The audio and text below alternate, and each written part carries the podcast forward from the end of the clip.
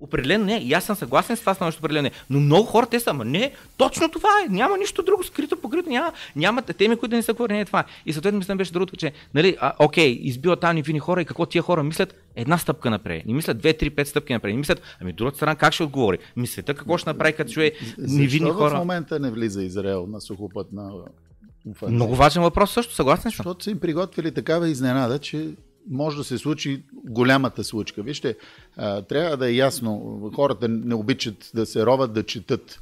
58 година. Значи, споменах на едно-две места, че Сталин е един от основните виновници за създаването на Израел. Всеки подскача, okay. ама как така? Ето така. 58 година, когато 600 хиляди евреи отиват в Палестина, Палестина са били милиони 200 или нещо от този сорт. Под 2 милиона са били. А, само секунда, само секунда, за да сложим нещата в перспектива. Към днешната дата какви са цифрите? А, тотално различни. 6 милиона палестинци са извън Палестина. 2 милиона и 4 в Газа, горе не знам колко са точно. Така че... Уестбанк как беше на български? Как го Западен бряг. Да, Западен бряг, добре. Да. А... Но там са пак не малко население, нали? Милиони са. Еквивалент милиони, да. да. А, не забравяйте и в Ливан, че има нали, огромни анклави. Тоест много са палестинците. А, това, което исках да ви кажа, когато са били 600 хиляди, uh-huh. целият арабски свят се надига срещу тях. И за да не отидат да ги пометат и да ги избият всичките, uh-huh. Сталин праща оръжия руски през Чехия. Okay. Чехия дава оръжията на Израел. Израел тогава си научава урок, за да не ни отрежат главите тук с, в пустинята, директно да ни ги отрежат и да приключи въпроса, ние трябва да се въоръжаваме до безобразие. И те това правят. Вчера си получиха поредната немска подводница, която вече може да изстрелва балистични ракети с 1700 км обсек и то от села. Нали, това, което е на подводницата отгоре, се нарича сел. Тоест новия дизайн е с доста по-висок сел, който позволява по-дълги и по-широки а, ракети, за да могат да достигат по-далече. Освен това, защо на всички държат сметка каква е ядрената програма? А за тяхната не се знае нищо. Тоест двойни стандарти непрекъснато. Но това нещо е изключително опасно за цялото човечество, защото те имат методична програма как да се превъоръжават. Имат един друг проблем. Там има много религиозни хора, които поддържат едно правителство, което не е много легитимно избрано от мислещи хора, интелигентни, а е базирано на религиозна основа както са се оплаквали едно време от Хитлер, че иска да прави бяла раса, те правят подобни неща.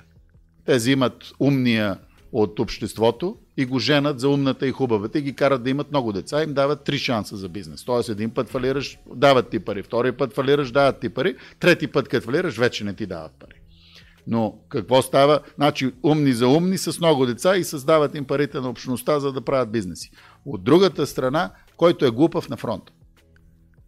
Ако го убият, да не е голема загуба. Значи, когато го е правил Хитлер, е било нали, нацизъм и, и не било правилно. Когато го правят те, тихо мълком, е правилно. Mm-hmm. Когато те арестуват непрекъснато, ежедневно палестинци и ги слагат в затвора, нали, това е някаква бавна форма, незабележима. Когато уния излезнат с пълното си право да си освобождават окупираните територии, са терористи. Добре, момент, момент. Е, е, е, Само още две неща, да. за да завърша с да. фактите, за, защото са много важни. Да. Какво означава окупирана територия? Някой е дошъл и ти е казал, аз тук командвам. Точно това ще да попитам, че е важно това да се уточни. Какво, така, каква е ситуацията в Газа и Уестбанк? 1980 година резолюция на Обединените нации, която казва много ясно, че палестинците имат право на въоръжена съпротива. Тая резолюция не е отменена. Okay. След като имат право, след като са пробили през тази ограда, след като са си влезли на собствената земя с оръжие, те имат право да си я защитават. Тук има друг проблем. Защо са стреляли в гърба по цивилни хора, а не са ги арестували? И не са ги прибрали, примерно, за тия разменни. Значи, искат, доколкото знам, към 1500 са основните така лидери на Палестина по израелските затвори и идеята, която се чу в началото, но не от основните медии, е, че тия 200, тогава бяха 100, сега са 200 души, ще бъдат разменени за хората, които са арестувани в израелските затвори. Така че а, трябва много внимателно да се мисли какво става там и вие пропуснахте нещо. Почнахте с Украина, минахте през а, Палестина и Израел. Какво става с Тайван? Джо Байден иска да даде пари на Украина 60 милиарда, на Израел, не каза колко, и помощ за Тайван. Само, че помощ за Тайван се пропуска много учтиво. Какво става като пламне и Тайван? Между другото има китайски кораби вече наблизко там.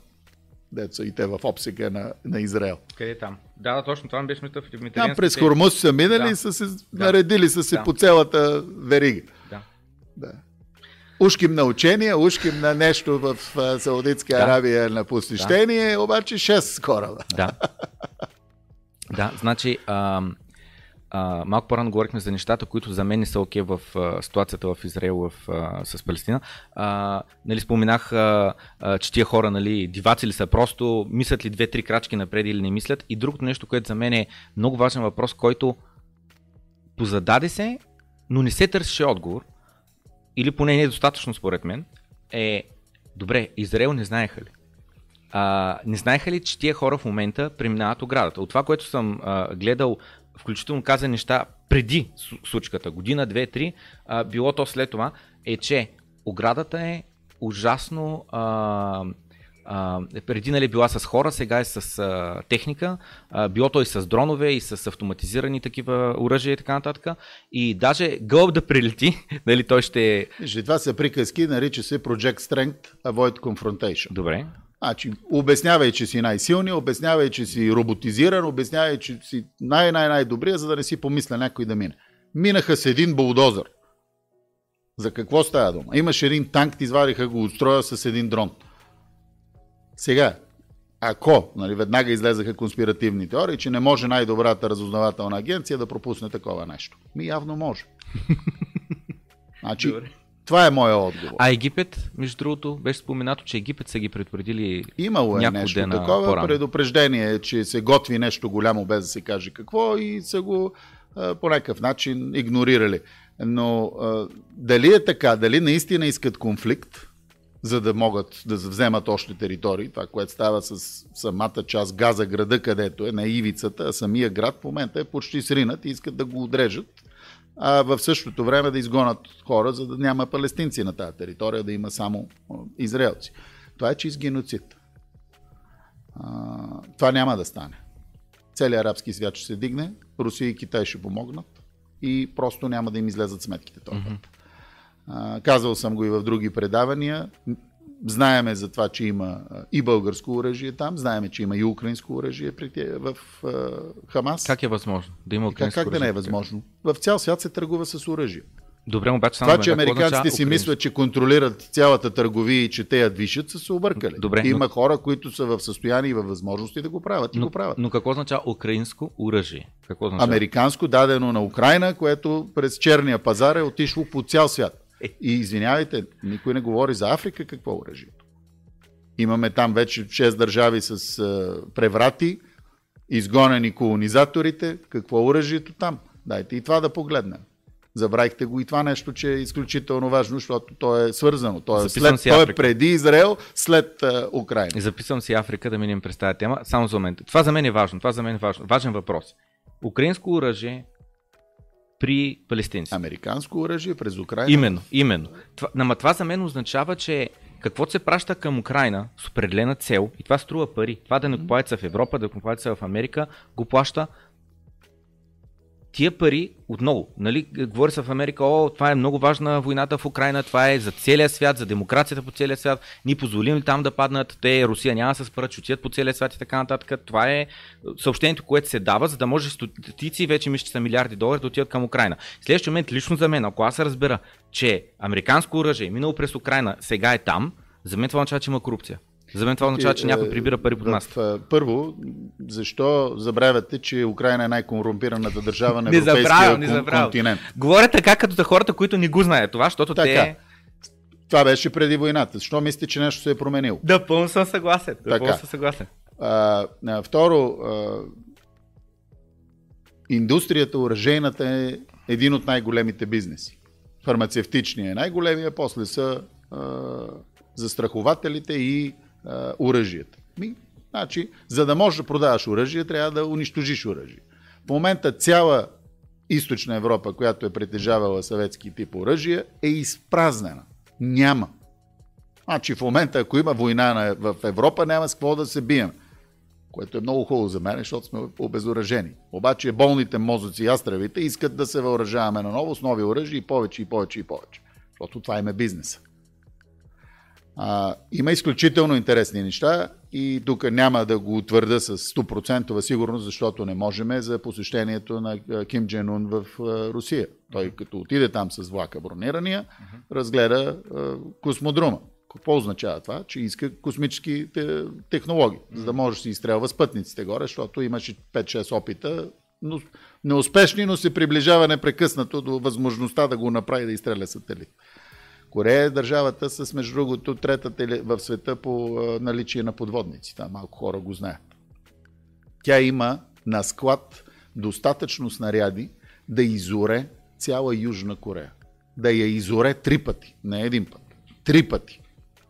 И веднага тук измислените коментатори, а Путин ще иска от Ким Джен снаряди, за да може да води войната, защото му свършиха снарядите. Сега, това, което излезе, не твърда, че е 100% сигурно, uh-huh. че за да получи той тези космически технологии, трябва да даде нещо, естествено. А, Русия си има много пари, има си почти всичко, което и трябва. Какво няма? Няма многото хора, които да могат бързо да свършат работа. Говори се, че 11 фабрики ще бъдат построени от корейците в Русия. Че 200 инженера заминават и почват да правят тия фабрики. От севернокорейците. Севернокорейците. Които ще бълват 1 милион снаряда на ден, а, извинявам се, на месец, 1 милион снаряда на месец и за една година 2500 уръдия 150 мм. Това са тия подвижните галбици. Очаква се да почнат да работят март месец. Чувате ли сроковете? Това, нали, знаете колко малко нации на света могат да го направят това нещо. Ако това се случи, сега разбирате ли защо Русия тупка топката и си играе? Значи Америка насякъде прави карпет боминг. Карпет боминг значи бомбандираш, изораваш всичко и после ти пристигат войниците да се разходят отгоре. Русия до момента не е водила така войната. Ако погледнете газа, е, за града говоря, е сринат. Ако погледнете Киев, му няма нищо. Ударени пет блока в покрайнините. Тоест, начина по който до момента Русия води войната е много Само хуманен и различен. Това искам да се акцентира, защото наистина е така. Имам чувство, че малко хора го осъзнават. А, в Киев, където война година и половина се води, колко са съборените сгради? Има ударени сгради и, не, не, колко определени. са съборените сгради? До съборени основа. няма. Докато не, в Газа... се, има, има uh, определени фасилити с такива, които uh, има... за трансформатори, някакви складови помещения, има. Има такива. Но жилищни, примерно сринати додолу няма. Да, има ударени. Да. Където 5, 10, 5, 6 апартамента, 15 са спомляни, смляни и с жертви. Но няма как ти стреляш на стотици километри. Грешки стават. И въпреки това са малко. Вижте какво става в Газа. Газа е да. срината. Да. За за 5 дена. Мая. За 5 дена да. само щетите Първия бяха... ден са 1000 снаряди, а, 2000, сега последния за вчера бяха нещо от сорта на 600. Добре. А, така че много хубаво да се замислят какво става с Украина от тук нататък, когато Русия има този капацитет да, да направи този карпет боминг, за да не си а, убива собствените войници в а, а, така наречения а, престрелки квартални, където много жертви загиват. Добре. Путин отиде в Китай. Съвсем наскоро. Не, това е събитие 10 години от а, инициативата Един път, един пояс. Нямаше как да не отиде. А, съжалявам, че Денков не е отишъл там. Оставяме да... А, няма да го обиждам. Този дето никой българин не е гласувал за него да е министър-председател. Записал съм си, нямам пред записи, записал съм си просто спомене. Съвсем скоро имаше а, така а, клип, където жената а, говори нали, на техния език, превежда се на английски от дъщеря и тя каза, майка ми А, защото клипа е дават как се здрави с един от терористите. От тия израелските, които бяха... А, Върнахте ни в Израел, добре. А, и, и здрави с тях и хората не добре, защото се здрави с терориста. И тя казва, че са отнасяли към тях добре, че са погрижали, доктори му се погрижат за а, ранените а, и че са казали, ние вярваме в Корана, няма да ви нараняваме. Нали, идва тук, вие сте, да, наши заложници, но нали, ще се грижим за вас, после искаме да ви разменим. И съответно след това обаче по медиите заглавието беше, бабата казала, минах през ада. Да. Минала е през ада жената. На тия години се е возили на мотор, което е страшничко. Може и да е приятно, но страшничко. А, не ги оправдавам по никакъв начин. Това е терор. Но трябва да се замислиме защо тези хора са стигнали. Вижте, още нещо искам да обясня. На, обяснявал съм го, но на вашите зрители конкретно. Mm-hmm. Какво е дефиницията, кога можеш да обявиш държава? Може да обявиш а, война. Война може да обяви една държава на друга държава. Mm-hmm. А, когато вие сте терористична групировка, има други закони, по които се разправяш с тероризмите. Значи Израел да обяви война на терористична групировка, това няма такова животно в а, международното право. Трябва да обяви война на Палестина. А, ако обяви война на Палестина, става проблем с западния бряг. Те затова не го правят, ще, ще се борим с тероризма. Тоест, ето отново двойните стандарти. Какво е едно, правим, друго вършим. Това е така наречения rule-based world. Свят базиран на правила. Чии правила? На силни и на той, дето му изнасят. Затова ние искаме да стане така, че ако успеем да влезнем да управляваме България, да поставим много ясно условие в Обединените нации. Или махате този режим, който сме имали до сега, влияние тотално на Америка и страни с а, определени привилегии и ставаме една страна един вод или напускаме ОНЕ. И съм убеден, че от така наречения според тия велики сили трети свят страни, много ще тръгнат след нас, ако ние оповедеме това хоро, така да се каже. Илон Мъск вчера, мисля, че беше, а, твитна. А, ексна. Да, ексна, че Трета световна война има нали, на английски civilizational risk. С други думи, цялата цивилизация може да се а, да. да погине. Да. да се върнем стотици години назад. Uh, буквално да окипазим цялата атмосфера, всичко, сте глобално затоплен силото емисии. Не, не, не, говорим за буквално от бомби и от така нататък, от замърсяване, да стане като в матрицата, трябва под, под земята да, да живеем, за да може да не сме на отрови. И и ФИМА си е подготвила такива лагери за такъв вид живот. ФИМА, ако не знаят какво е, е американска агенция, която е за действие при бедствия и аварии. Обаче се въоръжава с огромно количество муниции и оръжи. Дайте нататък. И е, просто искам да го сложа това нещо а, на масата, че а, много хора забравят, окей, към момента цивилните жертви последния един месец са няколко хиляди, и хората са супер възмутени, отколко са лоши терористите и как а, бебета били убивали и всякакви други такива Генерализирахте гръмки. хората. А... Има много голям процент от хора, даже по-големият, които не се подават на медиите и на това, което се облъчва от там. Те, тези хора, няма да търсят Трета война, но другите не разбират, че с тяхното търсене на кръв от другата страна, за ескалиране на проблема, без мирни преговори, Израел трябва да победи или Украина трябва да победи във войната. Как изглежда тая победа, обаче никой не казва. А, пропускат факта, че буквално това е риск, не е сигурност, но е риск да започне Трета световна война. Която не е сигурно, но е риск да се изметем всички. Просто да няма на повърхността на планетата. И е много важно, когато се търси а, човек нали, някаква цел, рисковете да знае, които поема, колкото и да са малки, ако се случат, нали, колко ще загубиш. Илон Мъск това е, нали, емплор думата на английски, моли хората, просто се замислят малко повече за това, искаме ли наистина да ескалираме Добре, нещата. какво зависи от хората? Не. Според мен, без публичната а, подкрепа, никой с възможност да взема решение не би взел решението, което ще а, доведе до зверски протести вътре в държавата. Три неща. Първо, пряката демокрация е единствен инструмент, който може да се противопостави на тези елити. Второ, този, задето никой не е гласувал и е министър-председател на България, вчера показа некомпетентността си. А, ние искаме да може Нехамер да каже на австрийците и те да решат. Пълен наивник, ако мисли, че австрийците решават дали България да влезе. Там е друг въпрос. Няма да влезнеме в а, а, Шенген, не защото границата не е сигурна, а защото имаме корумпирани хора, които управляват държавата, като Пеевски и като Борисов. Оставяме го това на страна да ви върна на въпроса ви.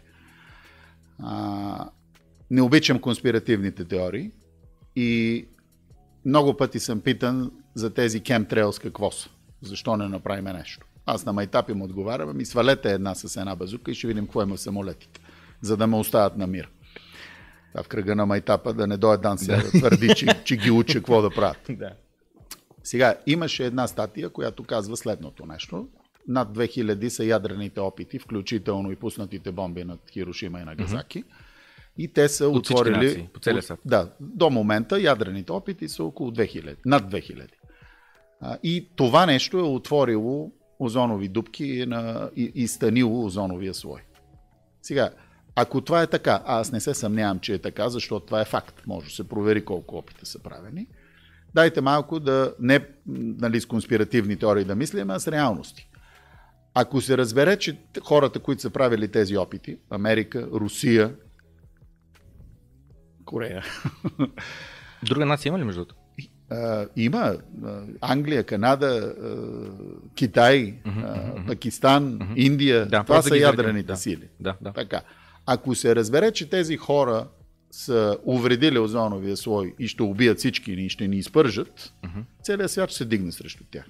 И ще стане нещо наистина нечувано тогава. Mm-hmm. Те не могат да го признаят, че това е причината. Какво могат да правят? Може да се опитват по някакъв начин да запълнат тая дупка. И затова тия самолети с графените да летат горе и да пръскат разни неща, за да намаляват радиацията. Ще ви кажа още нещо. Аз това лято на Черно море изгорях по начин, по който никога не съм изгарял. Надуха наду ми се тук на стъпалата, на ходилата, отгоре кожата, uh-huh. ми се наду и получи странни петна. Хората с мене също. За първи път виждам такова изгаряне. Това означава, че Слънцето е по друг начин активно. Всяка година сме на морета и се печем и не изгаряме така болезнено да, си, да ти се подува кожата и да става на петна. Това са признаци на малко по-силна радиация. Значи, ето ви проблема с това, за което говори Мъск. Не е въпроса, ако почнат да се стрелят един друг, какво ще стане. Ей, тия озверелите в случая военния министр на Израел, да вика това са human animals и трябва да ги избиеме, той получи поредната подводница за доставка на ядрени оръжия. Е, тези хора трябва да бъдат спряни по всякакъв начин. И понеже всичко се контролира от елитите, банки, държави, политици, армия, полиция, съд, единственият начин да се борят хората с това е да имат контрола върху тези, които избират. Защото до такава степен хората са се отказали да мислят и да са активни и да станат едно средно ниво, което да не взима отговорност, а да казва, моята отговорност се свежда до това, сега да гласувам за някой и толкова. И после да съм недоволен от него. Хората трябва да се образоват. Тези всички неща, за които ме питахте, трябва от вашите зрители да се знаят до един в детайл, за да могат те да взимат информирани решения. И като взимат информирани решения, да избират такива като нас, които имат решение, което на тях им се струва реално. А не да им дават три коня, четири коня състезателни и да ти казват избери си от тия тримата или четиримата, а те всичките служат на един господар. Хората и самата пряка демокрация, за която ние говорим, е първо информираност, после действие. Но тъй като нямаме политически модел до момента, който да дава този инструмент, пряката демокрация, която ние сме направили, е този политически инструмент. За да затворим предната тема и да може да продължим към следващата, само Африка остана като а, записка. Нека набързо да през Африка. Там имаше малко размерици покрай той африкански или френски или къв се води франк, yes. после покрай Урана и така нататък. Yeah. Така какво стана в Африка последните 12 месеца, да речем? CFI франк е, си е стояло за Colonial Money, uh-huh. после са го променили името, пак е останало си, uh-huh. но не е вече Colonial, а е Комен или нещо от този сорт. Това са пари, които печата Франция и ги дава на тия държави и те плащат лихва. Това е същата измама с Федералния резерв. Правителството отива в една частна банка, защото Федералния резерв е частна банка, им казва, моля ви се, напечатайте пари и ми ги дайте, аз ще ви плащам, освен тия пари, които сте ми дали, и лихва върху тях. И, и Вашингтон, и ако не се лъжа, са 6, 5 или 6 президента убити заради това, че искат да имат независими пари в Америка. И това е до, втората, до Първата световна война. Извинявам се, до Втората световна война. И след като е станало неудобно вече да се убиват президенти, когато искат да си печатат сами пари без лихва, а, са намерили начин това да го правят с войните. Тоест войната, по всяка вероятност, която в момента ни се подготвя, е пак от тези, които управляват банките. И тук искам много внимателно да обясня, това не са банкерите. Това са хора, които притежават корпорациите, които притежават банките, които притежават правителствата, които реално притежават света, а ние сме техни роби, но не знаеме, че сме такива. И това е най-големия трик.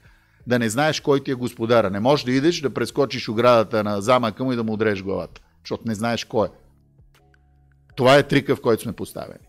И ако това, тая логика продължим за парите и за банките, и стигнем до там, защо в момента се подготвя Трета световна война, е първо за да се поизчисти малко света, второ да имаме още 50-100 години да се възобновява, трето да ни трупнат CBDC-тата и да ни командват и с тях. Тоест, за мен всичките тия неща идват от един световен елит на много богати хора, като главният им инструмент са банките и през банките вече политиката и оттам надолу по веригата съд, полиция и всичко друго.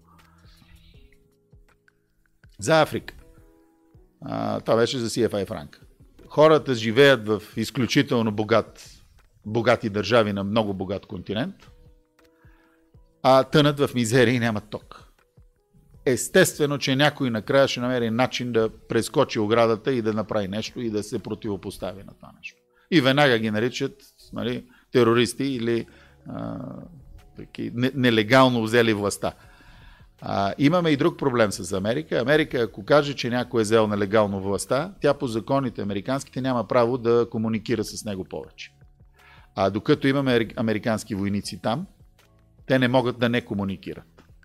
А понеже имат и оговорки да дават пари, в момента те М имат друго управление, което не харесват, М трябва да дават пари за да си задържат базите, т.е. безисходица от всяка. Когато Байден излезе и каза, ние може да водиме война на три фронта. И в Украина, и в Израел, и сме готови и за а, Китай. Не знам защо пропусна Африка. Не знам защо си пропуска задния двор, какво става в Мексико. Там картелите са все още толкова силни, имаме разни сенатори, дето викат, трябва да имаме закон, който да казва, че можем военни да влезнем в Мексико и да се разправяме с картелите. Чакай малко, бе, това е суверенна държава до тебе. Как ще влизаш с военните си да се разправяш с картелите си? Ето как, като Израел. Няма да обяви Америка война на Мексико, а ще вкара военни да се разправят с нар... наркодилъри и картели. Ето ви го света, който е без права и без а, ред и закони. Не може потиснатия да се потиска вече. Ако ни сложат примката на CBDC-тата, казал съм го не веднъж, пряката демокрация във вида, в който сме направили, ще бъде този fighting tool на нашите внуци да се борят след 50, 60, 70 години с това, което ще ни принудат и ще ни вкарат да а, направим. А, още нещо важно трябва да се каже, че имаме две години в Европа. До сега ни залъгваха, че CBDC-тата ще се а, гласуват октомври месец в, в Европейския съюз.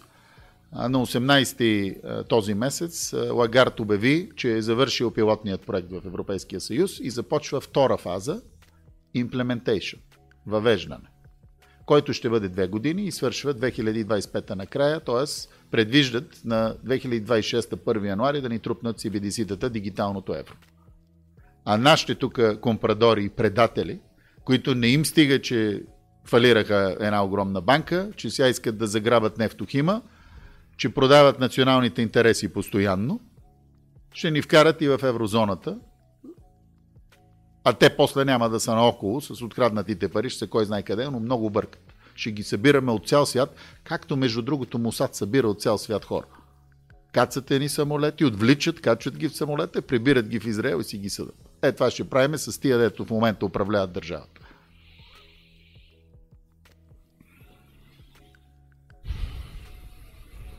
За... Само за момент искам да се върнем към франковете и в Африка.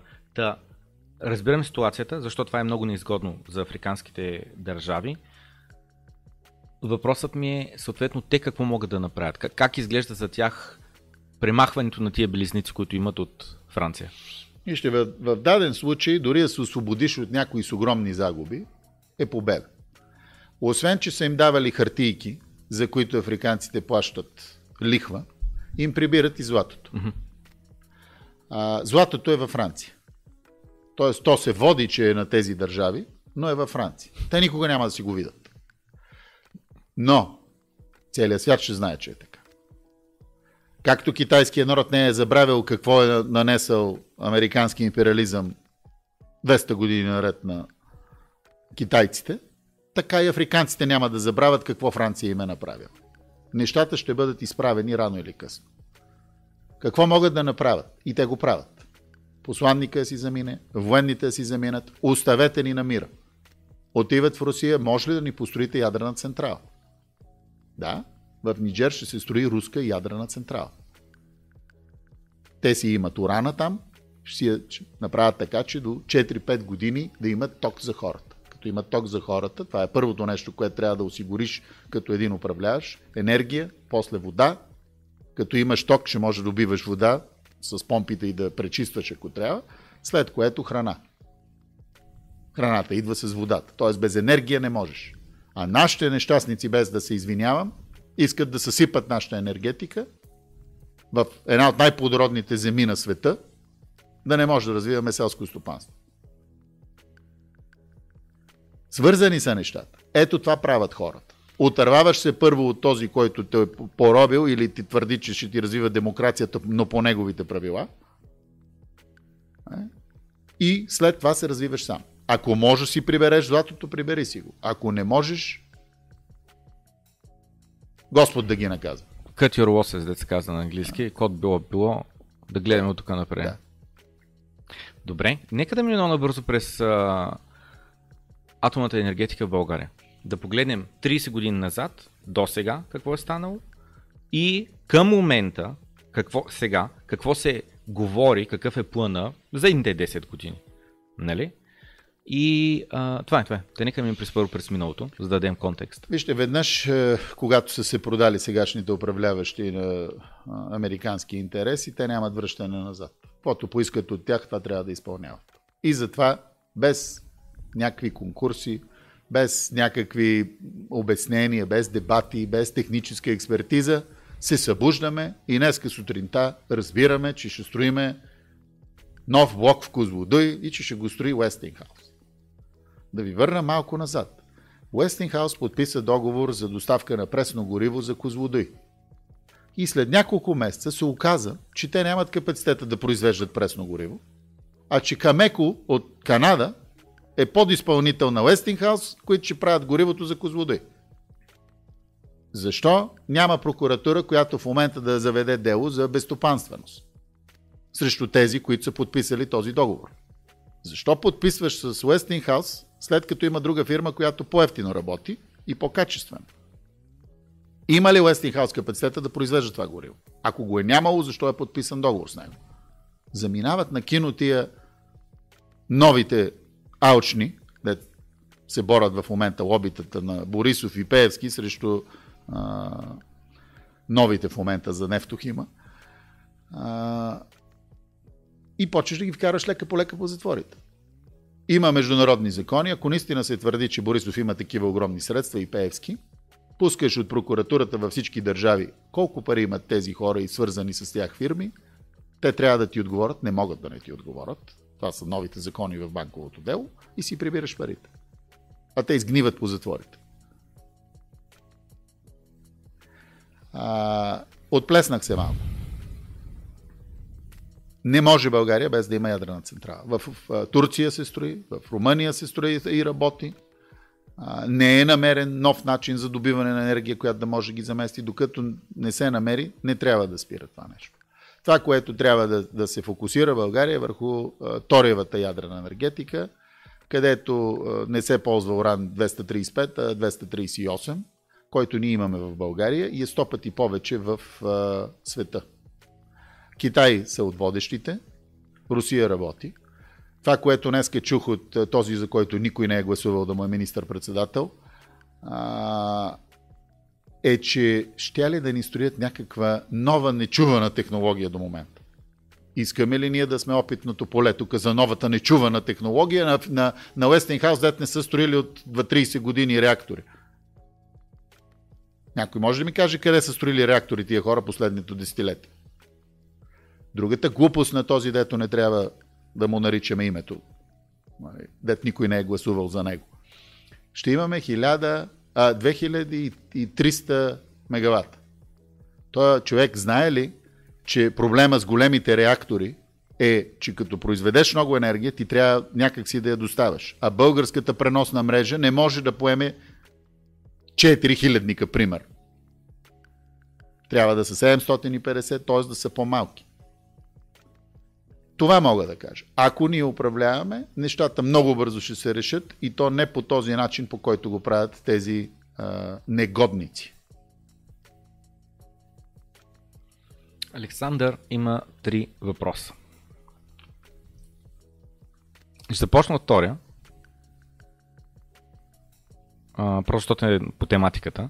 Теоретично, ако днес започне строителство на нов блок в АЕЦ Козудой, кога ще заработи? Когато аз се занимавах с това да доведа а, канадците да построиме кендо реактори, с осигурено финансиране, а между другото този, дето никой не е гласувал за него, а, няма уредено финансиране. Значи ще ви строиме Westinghouse, но още нямаме уредено финансиране. Нали? Сега ще го търсим те първо.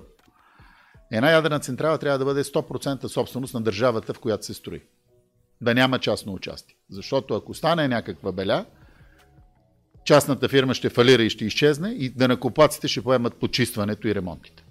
Затова трябва това да е ясно на българина да не допуска частна собственост в българска ядрена централа. По никакъв начин. Предупредил съм ги днеска и преди съм го казал. А, ние щяхме да построиме за 4 години един реактор и за още две да, втория да бъде завършен с неотстойки 300 000 долара на ден за закъснението. И никой тогава по света не строеше като канадците с пълно, пълна 3D визуализация на проекта. По това време всички работеха на така нареченото watchmaking. Отиваш, мериш, трябва ми еди кваси трава, еди такъв материал, толкова дълга, поръчваше, някой ти я прави доставя. Канадците ми казаха следното. В момента, в който подпишеме договора в България, ние натискаме едно копче и един компютър изстрелва всички поръчки по цял свят до последната спецификация на едно винче и знаеме колко винчета ни трябва. И с това нещо спестяваме нещо от сорта на някаква колосална сума вече, да не, да, да не, да не излъжа сега, 170 км кабели или нещо от този сорт в една централа. В книгата ми го има описано точно, за да, за да е цитирано точно. Книгата Игрите на властта се нарича, има глава за белене вътре. Така че, когато имаш ясни такива условия, се взима 4-5 години. Когато обаче нямаш ясно финансиране и осигурени пари, и когато имаш неясност в собствеността и търсиш нови пари, които нови пари ще поискат собственост и други условия, проектите се удължават. Могат да достигнат до 10 години. Могат да си отвоят и отруят цената, което сме го виждали в историята. Тези лаици, които в момента се опитват да направят нещо и си слушат господарите, само загробват за, за пореден и пореден и пореден път ядрената енергетика на България. И затова рано или късно трябва да се почне още от Кунева, да нареза малките реактори и да се свърши с тях. Добре. Да видим Ангел какво пита още. Да, Александър, значи Александър. Това беше втория въпрос. А, първия ще се върна сега. Какво ще стане с цената на тока, когато домакинствата влязат на свободния пазар? И нека да, да, да малко по-отзаде да започнем тази тема. Защо изобщо се коментира това нещо? Нали, откъде тръгва? Какво означава като промяна и така? Вижте, е, почваме за енергетика да говорим, не за ядрена. А, да, да, да. Имаме, въглища за 100 години да работи централата. А искат да ни спрат. Това, което са пратили в момента в а, Бруксел, е, че до две години ние ще затвориме 40% от а, тецовете. Въпросът е риторичен. Като няма работеща нова ядрена централа да замести, като ще затворите 40%, какво става стоката като отидеш на свободния пазар? Значи ако в момента отидем на свободния пазар, ще плащаме двойни и тройни сметки. А при положение, че ни намалее производството, може и десеторни да трябва да плащаме. Сега трябва да излезат хората по улицата и да, да, да, се, да изчистят този баклук, който е в а, сглобката и в парламента, а не когато тока стане четворен и петорен и нямаме бизнеси и нямаме производство. Цената на земеделието се формира от енергията. Дизела за тракторите, тока за помпите, осветлението за кръварниците и за машините. А тези, дето са в парламента, с дебелите кореми ред не стават от масите да ядат по цял ден и да пият, и с лъскавите костюми, нямат идея от това нещо. Но те са избрани и те управляват държавата. Въпросът е риторичен. Не ви ли е ясно, че след две години тока ще е на тройна и на четворна цена, ако не се вземат мерки на минутата. А мерките са изчистване на тези, които до момента са управлявали. Защо не излезе в момента президента и да каже, сформирам референдум. Всички, които са участвали в Народно събрание и в изпълнителна власт, нямат право да се кандидатират повече за политическа дейност. Не затваряме партиите, за да не се обърка някой. Всички до момента, които са били вътре. Знаете ли какво ще стане? За 5 дена ще се съберат 2 милиона подписи и референдума ще ги изчисти тия всичките. Само, че той се страхува от референдуми и няма да го направи.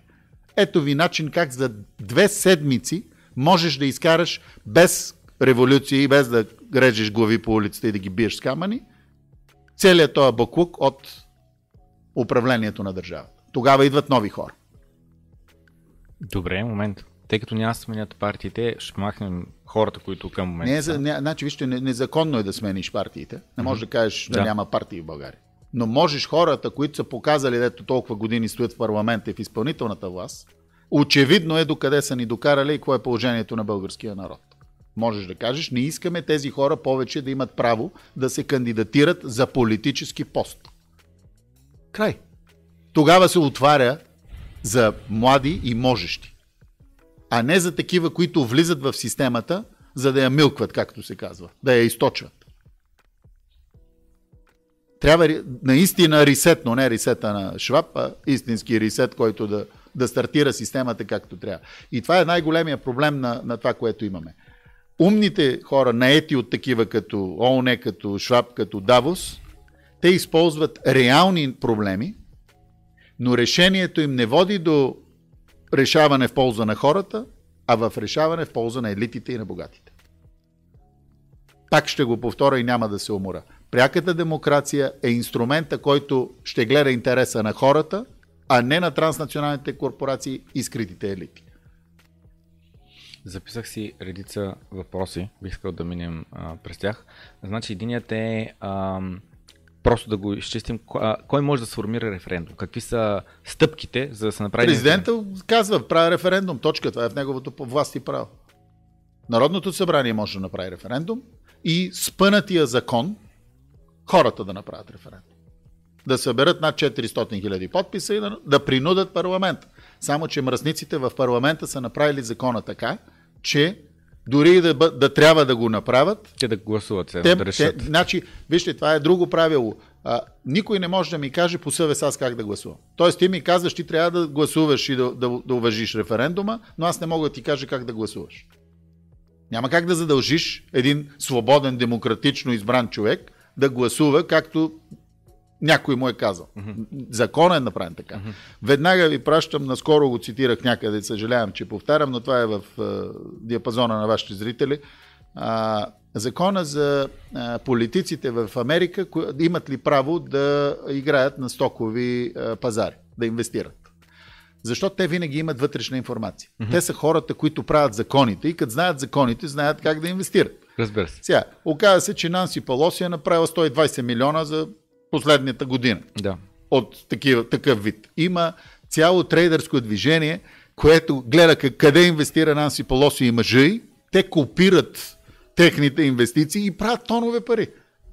Сега, има закон, който казва. Недостатък е, че те с малко закъснение ги декларират, така че ти малко е, се закъсняват. Много добре. Значи вие го знаете това. Да, да, да. Сега, имат а, 6 месеца, в които да декларират а, това, че са направили определена сделка. Те обаче не го правят това нещо в този период. Може и 3 да извинявам се, или 3 или 6. Три да месеца го... беше. Да, 3 ли? Три е три. 3. Значи, ако не декларирам в 3 месеца каква сделка съм направил днес, след 3 месеца тя е почти невалидна. Първо. Второ, ако не го декларират и след това, 6 месеца, 8 месеца, една година, глобата е 200 долара. Разбирате ли мръсниците какви закони си създават? Нашите са същите мръсници. Понеже са безотговорни, няма как да им се потърси отговорност. Затова в нашия модел имаме начин да им търсиш отговорност и веднъж изкаран от системата за такова нещо, никога повече не можеш да се кандидатираш на държавна работа.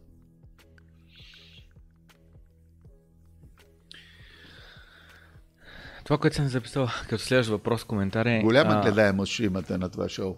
Гарантирам ви. Дори да се премахнат а, хората, нали, прави се референдума, приема се и така нататък, няма ли новите хора пак да са до голяма степен поставени лица на старите кучета? Първо няма да са толкова изцапани и корумпирани като старите. Второ, няма да слушат старите, защото са млади и искат да построят нещо ново. Да, може да се подадат на корупцията и това е абсолютно възможно. Абсолютната власт корумпира и властта корумпира.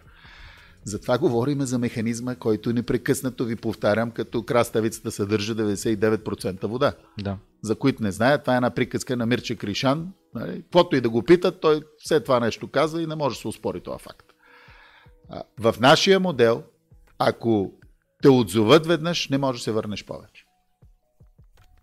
Ако хората видят, че си ги излъгал, че не си си изпълнил обещанието и гласуват за да те махнат от управлението, ти просто не можеш да се кандидатираш до края на живота ти на държавна работа. Край.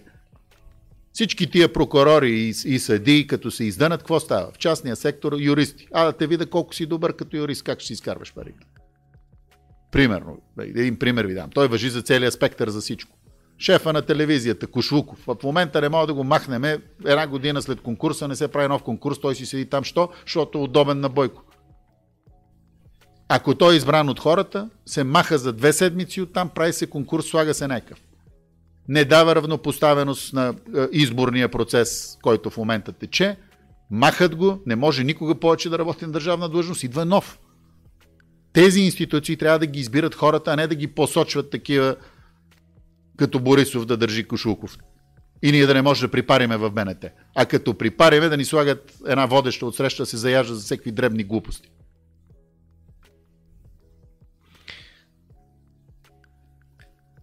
Последните колко време, да само една година, постоянно повтарям за това как има един български израз, по-сигурно държавната работа няма.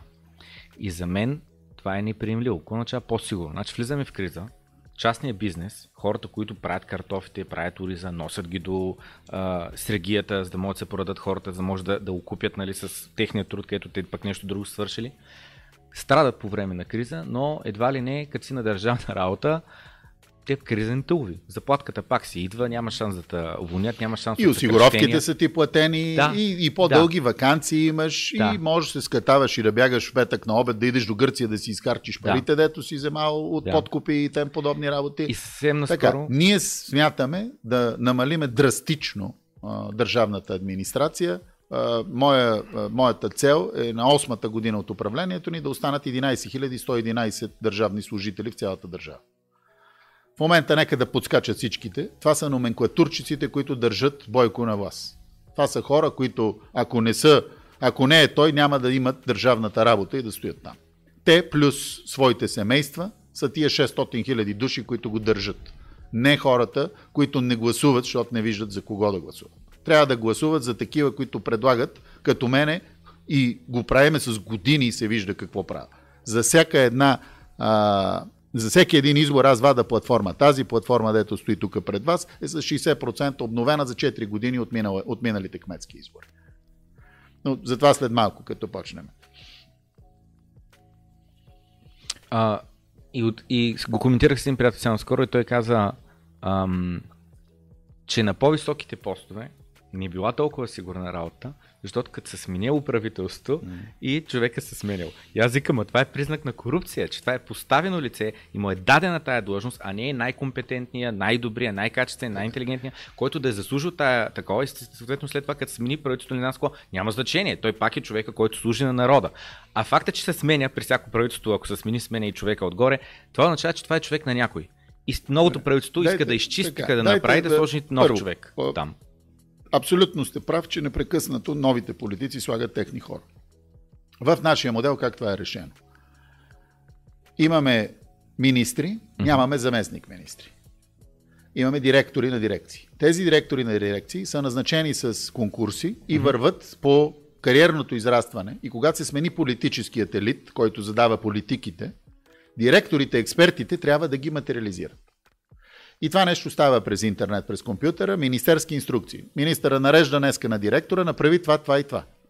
Ако той е в линия с техните обещания, за които е избрана, а директора не го прави, директора заминава и 15 годишното му израстване в кариерата да стане директор отива на кино за неизпълнение на нещо, което е в полза на хората.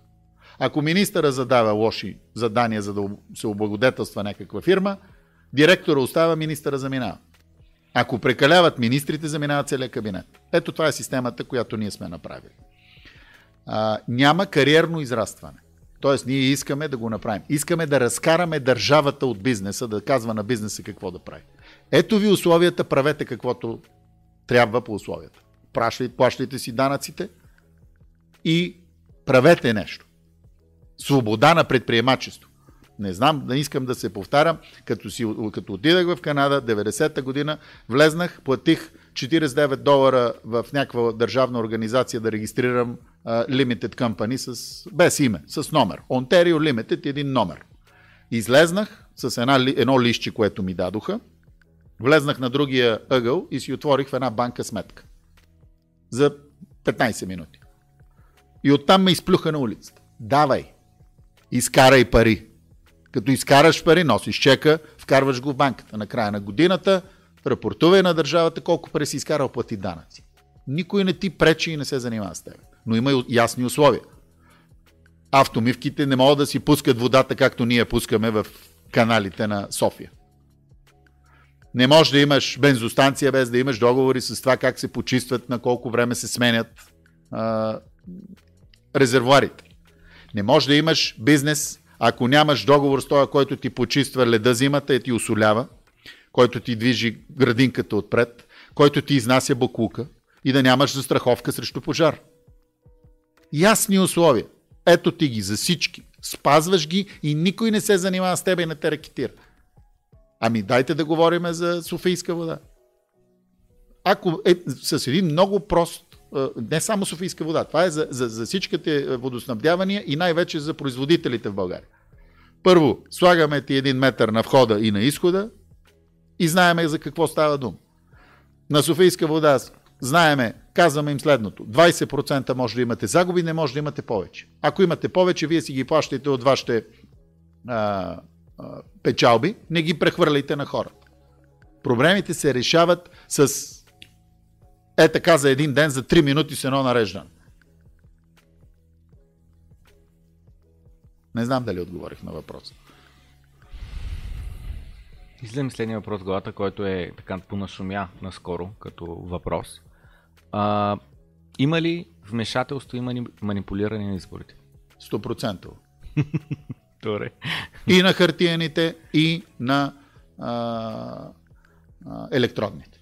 Сега, още нещо ще ви кажа. Този ценов, дето го викаха там да говори, съжалявам, момчето това му е нивото, той, дали, машините, компютрите са бъгнати. Чакай малко. Това е като, дайте да фанеме дрог дилъра, дето продава до училището тревата. А не той, дето го внася. Не той, дето го е финансирал. Дайте да говориме в... Пак ще се върна към ядрената енергетика. Съжалявам, за 5 минути само ще ви го разкажа и да почнем с другата тема, защото все пак да ни остане време да разкажем на хората за какво става дума. Mm-hmm. За София. А, когато доведах канадците, тук на нас ни трябваше а, естествено силна юридическа кантора и банк. Отидахме в първа инвестиционна, оказа се, че там един от собствениците няма много акъл в главата и няма да може да ползваме тая банка. А, намерихме някаква адвокатска кантора, която ни беше казано, а това са на НДСВ хора, това са много навътре. Нали? Иван Тодоров е кантората а, и той ще ви помогне. Почваме да работим, аз го намирам, казвам искаме да ви наем, искаме да станете официалния адвокат на нашия консорциум за строителството на ядрен реактор в България. Ще изкара огромни пари от нас. В един момент отиваме на петата, на шестата среща при него, сядаме на маста с хора от, с ранг на заместник министри за ядрената енергетика, които движиха проекта в България. И моите хора, канадците, се обръщат към мен и казват, Питер, може ли да излезеш за 5 минути? Сърцето ми направо се обърна. Един от много редките случаи в живота ми, когато някой ме е изненадал и ми се обърнало сърцето. Какво стана тук? Излизам отвънка, тръгвам да излизам, седя отвънка, чакам, разбирате в какво наведение съм. Излизат, казват, Питър, всичко е наред, тази да си тръгваме. И вече по пътя, като излезахме от кантората, ми казва следното. А, той се свърза с нас и каза, че ти нямаш никакви връзки в България, а те имат много връзки и те могат да уредат това, но той трябва да стане представител, а тебе те елиминирам. Ние му казахме, че не работиме така и че няма да работим повече с него. Сега, защо ви разказвам цялата тази дълга история, която съм описал в книгата ми Игрите на властта? Разказвам вие да знаете, че този, дето държи машините и софтуера, е брата на въпросния Иван Тодоров. И да, те работят заедно. Не се заблуждавайте, че не работят заедно. Единият е по-открит, другия е по зад, зад колиса.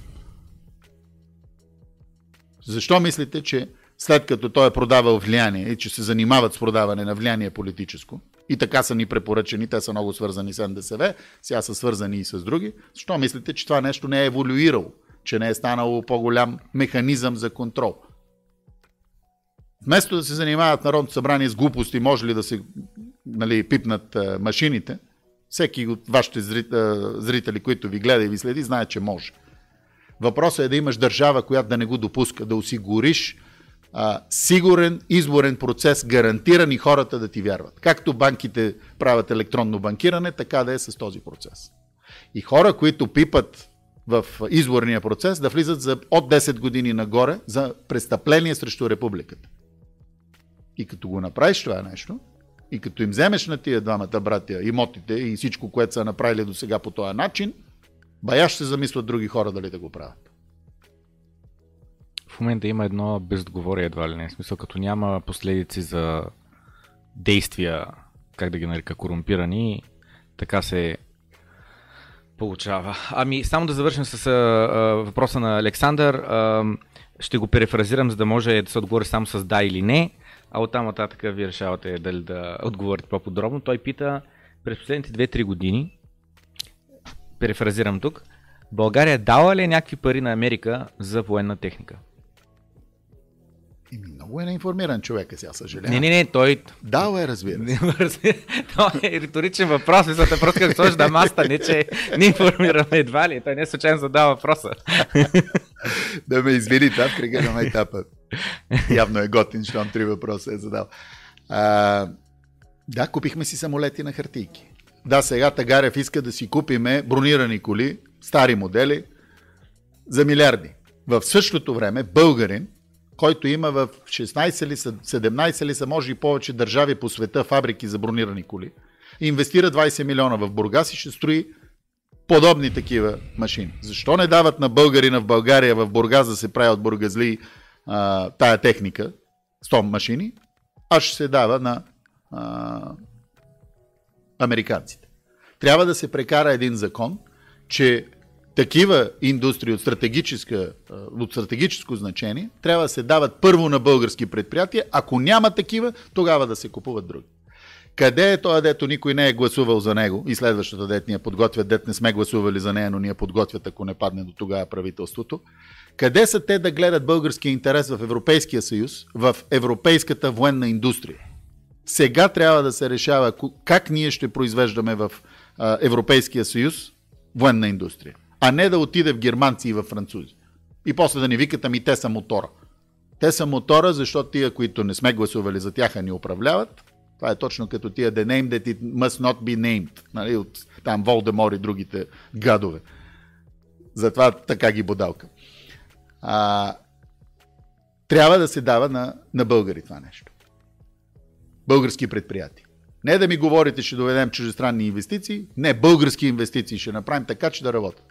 Ще им помагаме от държавата, ако трябва, с земи, ако трябва с нисколиквени заеми, ако трябва срещу някои от изискванията на Европейския съюз за субсидирането, защото това е национален интерес. Mm-hmm. Както прави Орбан, както сега ще стане и в Словакия, трябва да си гледаме нашия интерес, а не да си даваме парите, да се източват от българския данакоплатец на чужди държави, които това им е бизнес. Да източват блага от други а, нации и народи.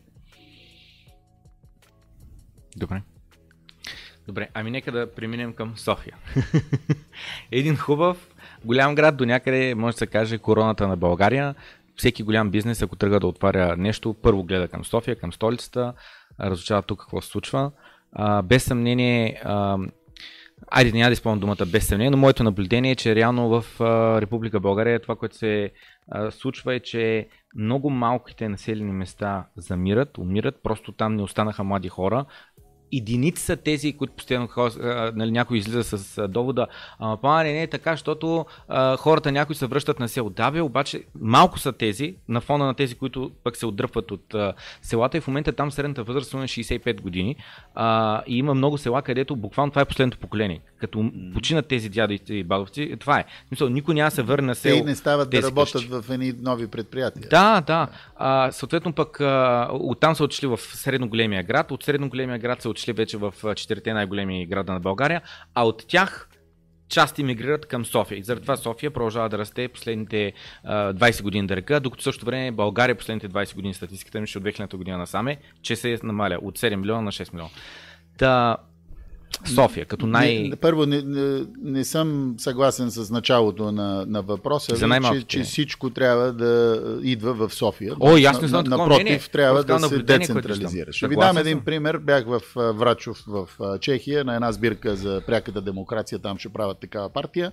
4000 души село с два супермаркета един срещу друг, Била и Лидъл един срещу друг. И най-странното за мен е над 20 производства. Като срещу хостела, в който спахме, защото там хотел няма, говорим за село, а, имаше една а, е, италианска пицария на младо момче, което е било в Америка и се е върнало във въпросното село. Единия ден идваше на работа с Dodge Challenger, на другия ден идваше с Харли, на третия ден дойде с колело. Маутънбайк някакъв готин. Да. А, тоест там има истински живот. Чудя се в тия хостели кой спи, ами спът работниците, които работят в 20-те предприятия. Mm-hmm. Ето как са си го решили там. И Okay. Имаше още нещо много интересно. Един около 20-25 метра борокастрен и отгоре оставена една педия като коледна елхичка. Не една педия, 40-50 см. И викам, какво е това нещо? Що сте окастрили така бора? А, не, вика, това не е окастрен бор, това е прът. Викам, добре, какво правите с него? Ми вика, пръта се слага на края на селото и ние трябва да го пазим от другото село да не дойдат да ни го откраднат. Ако ни го откраднат, ние трябва да черпим цялото друго село с бира. И прътта остава при тях. Докато ние им го откраднем. Разбирате ли, че има жив живот там? Какво се прави? Младото момче с пицарията, младите, които работят вътре. И да, имаше и стари, които сутринта аз отивах да си поръчам чай, те си поръчаха бирички, защото е много вкусна сутринта за закуска. И докато аз пиех чая, примерно един пенсионер изпиеше три бирички и може да си ги позволи. Сега, това е интересно отклонение, просто история. Да идеме към а, София. Mm-hmm. А, надявам се, вие сте успяли да видите тия видеа, които ние пуснахме и това, което загатнахме в платформата. Mm-hmm. А, всичките тези неща, които обещават а, кандидат кметовете а, и грешката на тези, които ни твърдат, че са първи, втори и трети в нали, списъка най- с големи шансове. Uh-huh.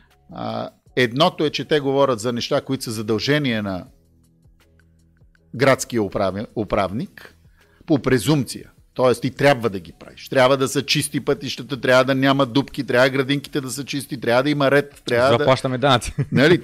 Не, не трябва да, да твърдиш, че ти си някакъв много добър да го правиш. Това трябва да ти е job description Не може да те назначат, е ако, ако не го правиш. Отивам на работа, шефе, днеска ще пиша код. В смисъл, евала, нали ти? Дали за това съм наел? Да. Точка по въпрос. Да, окей. Така, оставяме ги тия импотентни некадърници на страна. Така. Това, което ние сме направили тук е визия за града за години, години, десетилетия напред в кооперация с изпълнителната власт.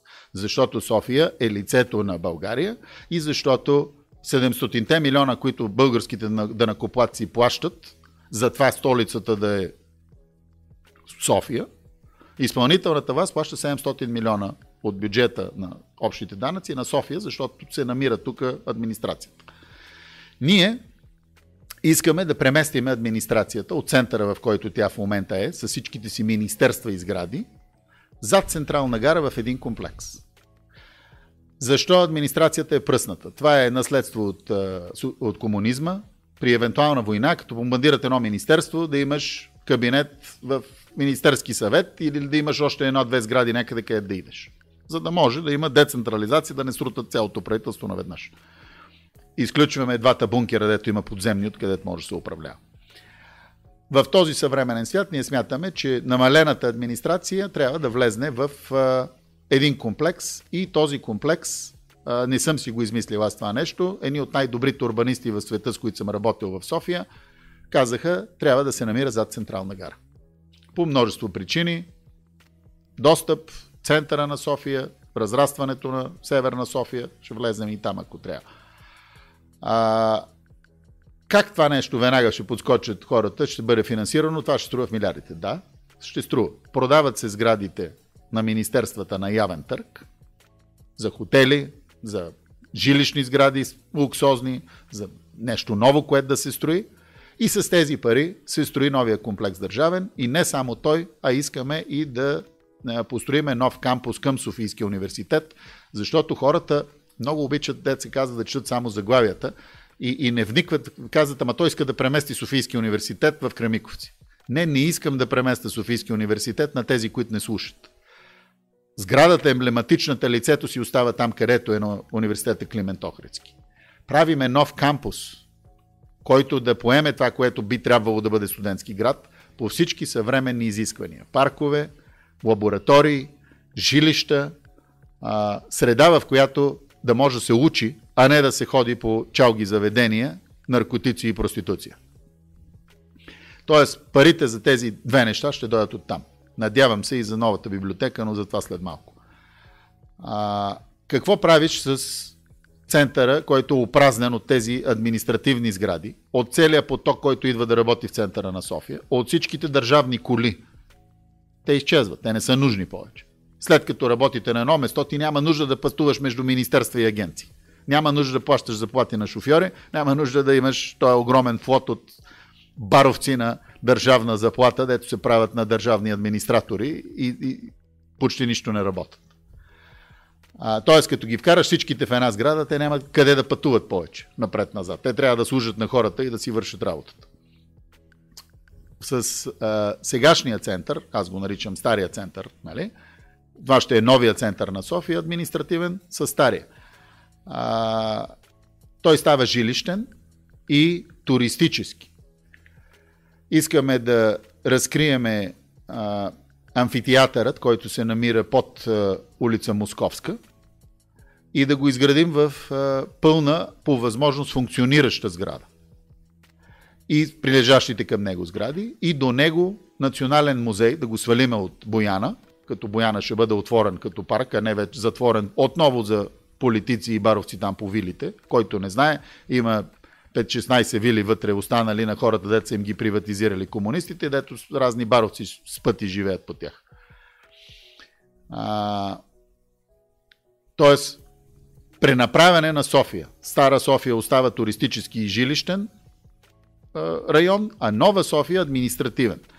Естествено, като извадиш бизнесите от сградите за живеене, и това всичкото става постепенно, разбира се, когато предоставиш новите сгради, а не днеска с днешна дата те гониме на улицата, ако имаш бизнес в жилищна сграда.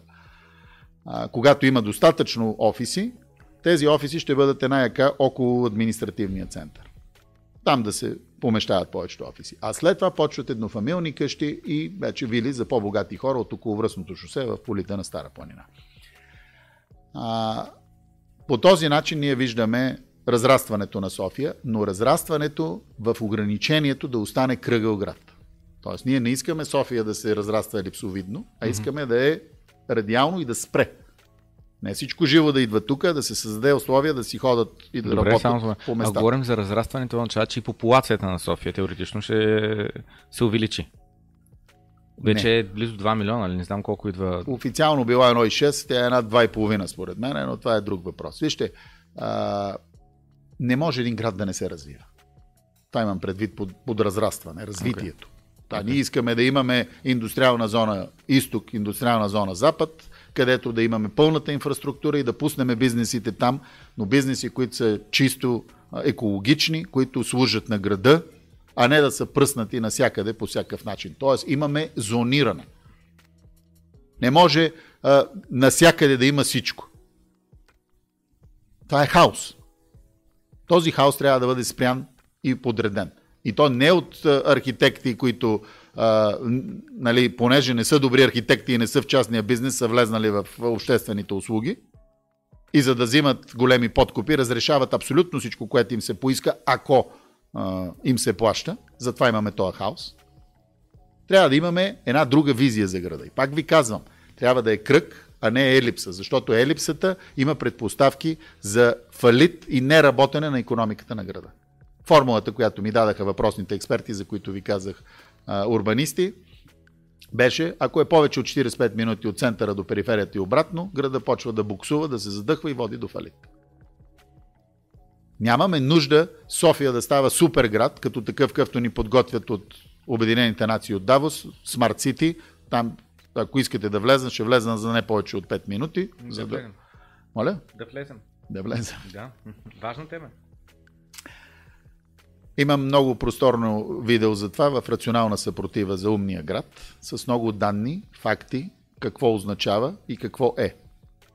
Отново, добри идеи за решения в един град, но направени от световните елити така, че да могат да те контролират. Умните градове са а, направени по начин, по който да живееш в един регион, район, и примерно ако излезеш повече от определен брой, 5, 6, 10, 12, да трябва да плащаш глоби. Тоест, в, Оксфорд това нещо вече е реалност, внесено е в Общинския съвет и имат големи проблеми там.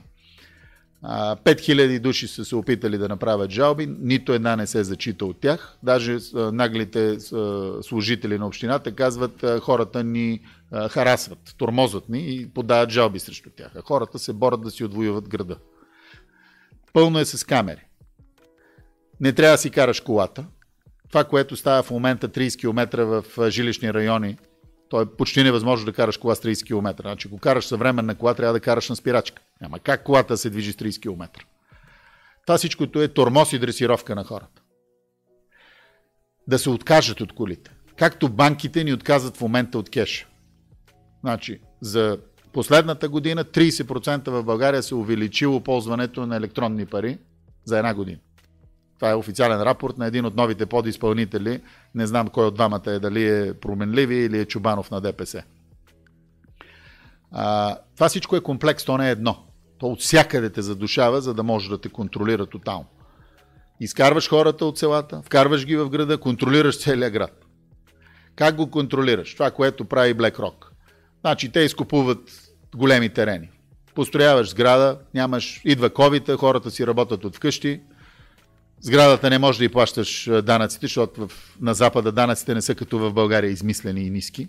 За една-две години ти ако не, нямаш наематели и ако не ти влизат пари за да плащаш данъците, ти в един момент, аз съм го виждал това нещо в Торонто, чисто нова сграда на обитавана, защото няма подземен паркинг, стоя около 3-4 години в центъра на Торонто и подадаха молба за демолишън, за събарането. И чисто нова необитавана сграда я събориха и направиха паркинг. Е това правят транснационалните корпорации. Тоест преливане на, на блага в тези, дето управляват света. Когато такива като BlackRock купат тези имоти, те казват следното. Ние ще ви направим умен град.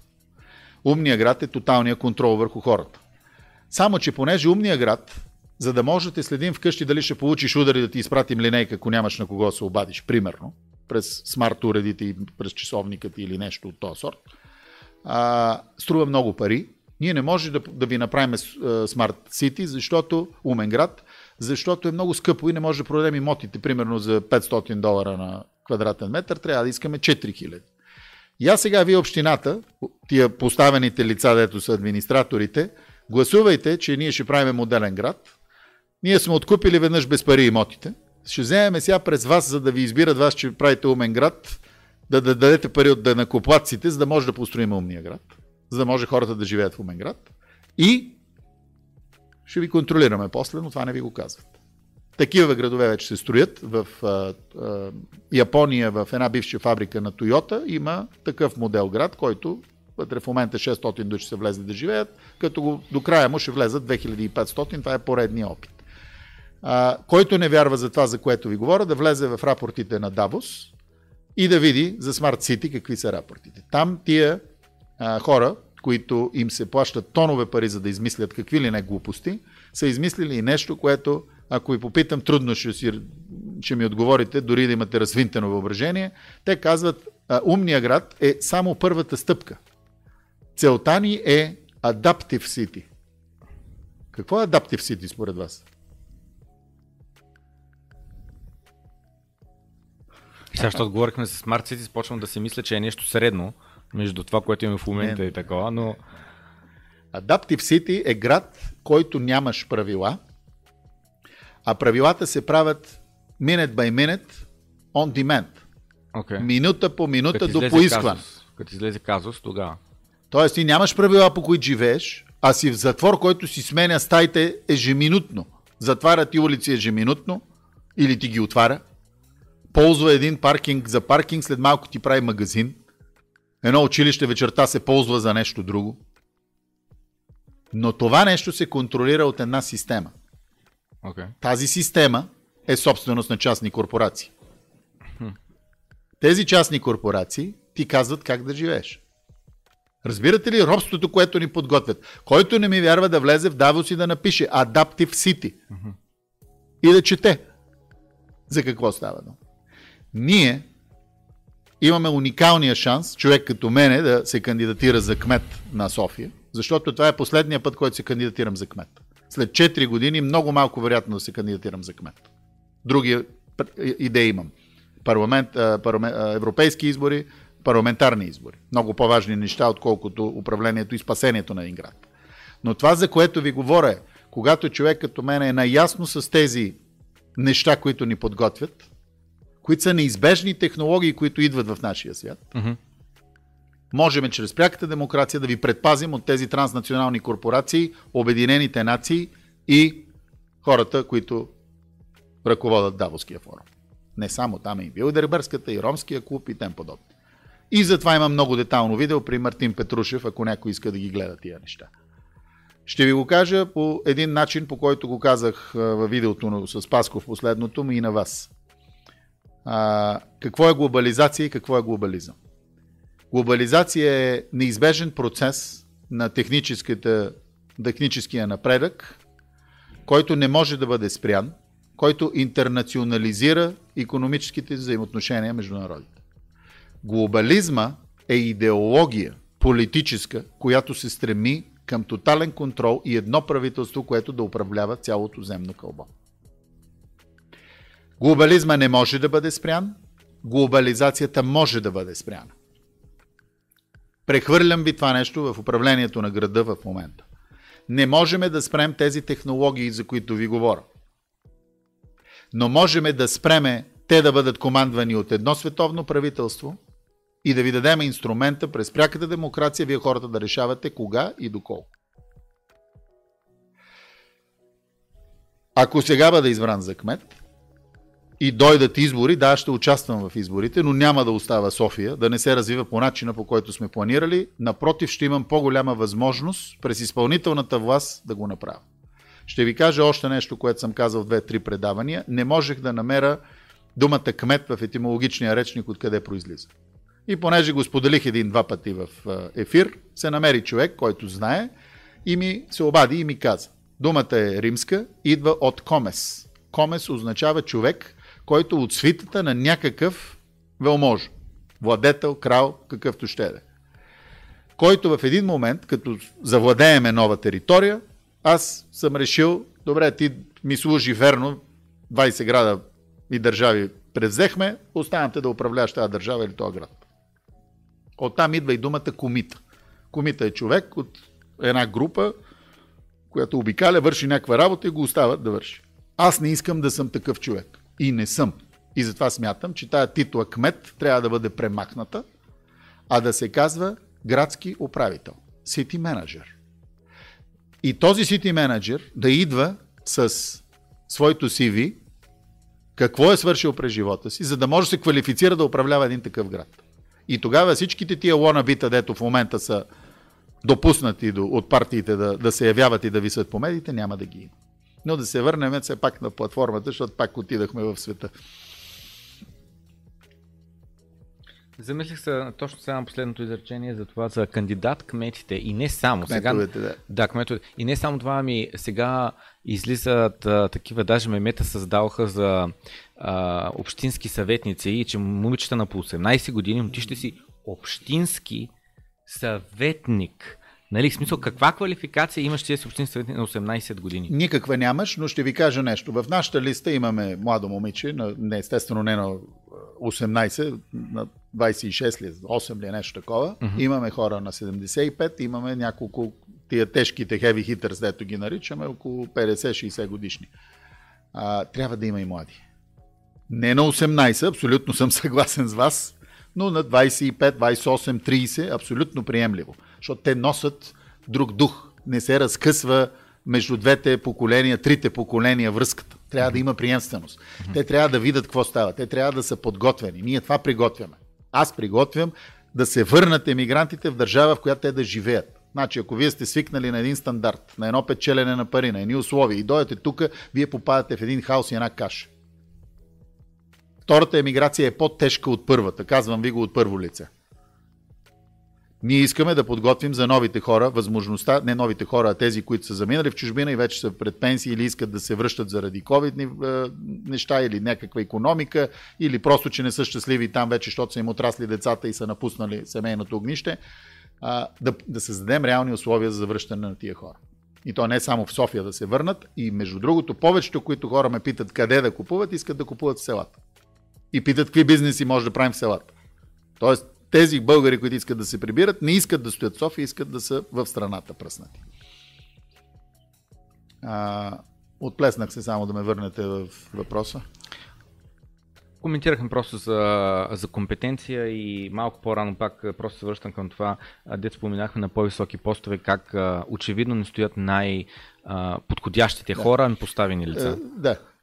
Много важно е да кажа, че освен за а, кметския пост, а, ние се кандидатираме и за Общински съвет.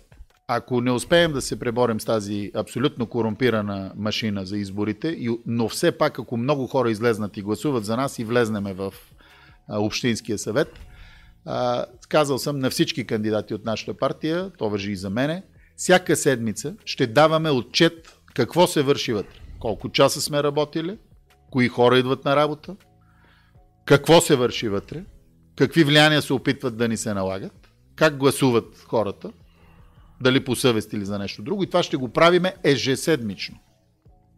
Тоест много е важно да излезнат хората и да гласуват не само за кмет, но и за общински съвет с бюлетина номер 16 за нас, за да може да получите ваш представител истински в тази организация до така прогнила и гадна. А, между другото, трябва да се махнем по най-бързия начин от Московска. Това е една стара сграда с много негативна и лоша енергия, защото там много е крадено и енергията е много лоша. А, не знам, не много хора са влизали вътре. Просто мизерия, кабели, някакви измислени плакати да крият старите ламперия и, и кабелите по стените. Една нагла полицайка стои отпред и те пита какво искаш. А, Просто сградата е потискаща. Трябва и оттам да махнем общината и да почне с нова чиста енергия някъде. И това е за, за тези хора. Трябва да. Младите са по-трудно подкупими за подкуп. Много е трудно, ако вие не сте виждали една турба с 200 хиляди лева да я откажете, като вие покажете. Има млади, които няма да ги вземат. Аз така мисля и, и вярвам. Okay. Тези, дето са по-обидени от живота им, че не са изкарали пари и че са били прекарани от е, измислената демокрация, в която ни потопиха, а, те са по-склонни да вземат. Но пак имат морал тези хора, които работят около нас. По-младите, да, някой ще се повакуми, но, но аз вярвам, че някой ще каже, бе, майната ви искам да променя града, защото искам да живея тук, а не да хода по чужбина да живея. Нека се върнем за малко към City менеджмента и City менеджер позицията, градски управник. Да, две неща към момента са за мен акцент. Едното е, нали, коментирахме за малко по, вместо да се гони тази децентрализация, малко повече концентрация с цел да се намалят и разходи и така нататък на самата а, организация, ще нарека. Но и другото нещо е, нали, а, разрастването на града, да се запази кръговата форма и така нататък. Е, и че нали, да няма дупки по улицата е нормално, въобще не трябва да се коментира, това си част от задълженията така или иначе. Нека да поговорим малко повече просто на тема София, на тема, как да кажа, нужни промени, било то във вид на а, регулации, било то във вид на а, как да кажа, ако града последните 10 години ходи в правилната посока, къде, защо, къде, къде е грешката и какъв е правилният курс? Грешката е очевидна и всички я знаят и няма смисъл да говоря за нея. Източване на бюджети, вкарване на парите в неща, от които можем да източим бюджети през наши фирми. Няма. Всички го знаят това нещо. Защо да говорим за него? Дайте да говорим за новите неща. Само за момент, само за момент, защото това е важно. Когато говорим за повече пари приобщават за нещо, те трябва да дойдат от нещо друго. И варианти са два. Или трябва да отрежем бюджета на нещо, или трябва да се намали корупцията. Не, бюджет има. Но там решаващия фактор е не това ще го направим за хората, защото имаме пари. Uh-huh. Фактор е какво да правиме, където имаме наши фирми, през които да източиме пари. Uh-huh. Uh-huh. И затова няма и качество. Да. Защото ти като си платил на някой двойна и тройна цена и трябва да откраднете две трети от парите, естествено качеството ще е ниско. Затова ви казвам, че тия от общината са най-лесни за вкарване в затвор. И не е нужно за милиони да ги гониш. Може за по 10, за по 50 хиляди лева да, да идат по за 5-10 години в затвора да гният. А, дайте да, да говорим за по-хубавите неща. За елементарни. Примерно. Как да се освободиме от а, многото контролери по градския транспорт и как градският транспорт да е работещ. Решението на въпросните а, урбанисти, които ме съветваха, беше следното. Махнете автобусите с ремаркетата, т.е. тия големите и каруси бяха преди, сега са нови автобуси, но същия вариант, едни uh-huh. дълги, дед по Раковска, например, на чупката на Раковска не мога да завие, ако не навлезе в насрещното. Uh-huh. Като мине през тия колчета за велосипедите, ги троши. Като мине някой да чисти сняг, ги дотрошава. Тоест, автобуси, които са по-къси. И имат две врати. От първата врата се качват хората, от втората слизат. Ако те хванат да се качаш от втората врата, 500 лева глава. Камера седи и те гледа отгоре. Какво се получава в този случай? Шофьора не те пуска да се качиш в автобуса, ако нямаш карта, ако нямаш билет, ако Както не е пуснеш стотинки. На много места на запад. Тапваш си картата и така, и си пред шофьора. И в Америка чака. е същата история. Всички влизат от шоф... през шофьора, слизат отдолу. Защо са ни късите автобуси? За да имаш повече на по-кратък интервал. А не да си на по-къс, по-дълъг интервал и да ги тъпчеш като сърдели хората в големия автобус. Елементарни решения. В момента текат някакви програми за, на, за прекрояване на тротуарите, но това, което виждам да правят е, че свалят на ъглите бордюрите, за да може инвалидите да минават, но не правят нещо друго много важно. Освен, че трябва да са свалени ъгловите части от тротуарите, те трябва и да са изнесени така, че ако имаш паркоместа, хората да не тръгват от тротуара, да върват две секунди пред паркиралите коли и тогава да започне истинското пресичане, после пак да върват две секунди пред паркирала кола и да се качат на тротуара. Така да се прекратят тротуарите, че хората да тръгват от там, където спират паркиралите коли. Тоест, на всяко едно кръстовище можеш да съкратиш времето за пресичане между 3 и 4 секунди. 3-4 секунди умножено по всички кръстовища дава огромни намаления на времето. Тротуарите трябва, освен тези ъгли да бъдат прекорени по този начин, да има абсолютна яснота. Автомобилна гума не може да стъпва върху тротуар или тревна площ, градинка. Не може. Да не си го помисля никой това нещо.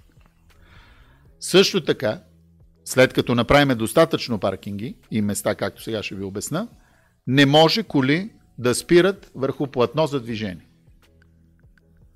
Не може. Край. Както е в Рим, както е в Берлин, както е в Нью Йорк, както е в Торонто в центъра, не може да спреш по определени улици. Въобще.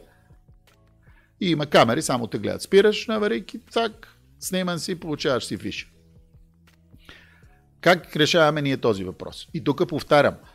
Всички хора от центъра на града, които имат имоти, трябва да имат минимум по едно, едно и половина парково место на апартамент, което да върви с апартамента и да не може да се продава отделно. Тоест, ние трябва да намерим начин, където е възможно това да стане, където не е възможно да осигурим общинско парково место на тези апартаменти.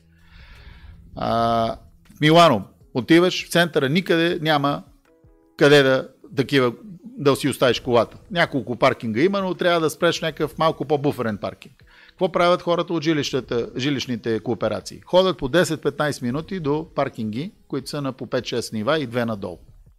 Това е едното. Второто е прекрояване на тротуарите с вграждане на паркоместата в тях. Тръгва се един по един, ако съм кмет, ще тръгна с цяла комисия. Между тия два кестена може да събереме една кола. Между тия два кестена и този знак може да събереме две коли. И трябва да оставим минимум метър и половина за пешеходци. Тоест, ако, ако тротуара ни е, да речеме, 3 метра и половина, изрезваш 2 метра между кестените за кола да паркира, но задължително оставаш 2 метра за хората да ходят с майките и с количките, не да се чудат откъде да минават. На тези паркоместа ще се спира с плащане. Но няма да спират хората, които живеят, защото сме им осигурили къде да си карат колите. Въвеждаме нови места. Паркоместата за такситата няма да са повече от две, отново вградени в тротуарите. Такситата трябва да обикалят по улицата, не да ми висат по 5, по 6, по 15 коли да правят задръстване. Друго нещо. По този начин освобождаваме а, и така да, да, да се движат нещата, че а, снегопочистването да, да се извършва. Това е с регулиране да не може да се спира в определени региони в сутрешния и, вечер, и вечерния трафик, за да може, ако има сняг, да, да минат а, снегорините да го почистят. Въвеждаме и още един вид нови паркоместа за доставки на бизнесите и на а, куриерските фирми. На всяка, между всяка една прека, където имаме много магазини в центъра на София, едно паркоместо, което отпред има камера, която гледа номерата на колите. Там може да спреш, ако си доставчик регистриран на магазина или ако си куриерска фирма с регистриран номер, за да доставиш доставката. Не момчетата да спират по тротуари, да по ъгли, да им пишат тикети, да ходят с едни пачки такива с хартийки, да се чуят какво да направят. На тях трябва да им се осигури начин как да работят. На тези бизнеси, които са по първите етажи на сградите, трябва да се осигури начин да им се доставя стоката. Да, ще ги молиме, ако е възможно да доставят стоката нощем, когато няма трафик, но когато това трябва да става през деня, трябва да има къде тия коли да спират, без да плащат, а да са с някакъв лиценз за регистриран доставчик. Ето, това са едни от нещата. Другото. Светофарите трябва да светат на кратки интервали, но често. А не по 2 минути, по 3 да ни държат, да пуснат 3, 4, 5 коли и ти реално на един светофар трябваш да чакаш 3 режима по 3-4 минути. Тоест ти си 12 до 15 минути на един светофар. В момента, в който ти стигнеш до а, стартовата линия, вече си изнервен до безобразие и риташ гъста и почваш да караш като състезател. И после майките с газните деца се чудят защо всички карат като на война. Карат на война, защото тия некадърници, които управляват града, не могат да осигурят бавен трафик, но движещ се. София има капацитет за голяма пропусквателност и има глупави управници, които използват две ленти и половина за паркиране и остават една и половина за движение в центъра на София. Това ще спре. Това е за трафика, какво мога да ви кажа, и организацията на движение. На тема трафика във Варна го забелязвам и тук го виждам, като че във Варна малко повече, често казано. А, все повече, не знам кога започна, при 2, 3, 5 години максимум започна навлизането на тия електрическите скутери. Тротинетки или както ще да ги а, наричаме.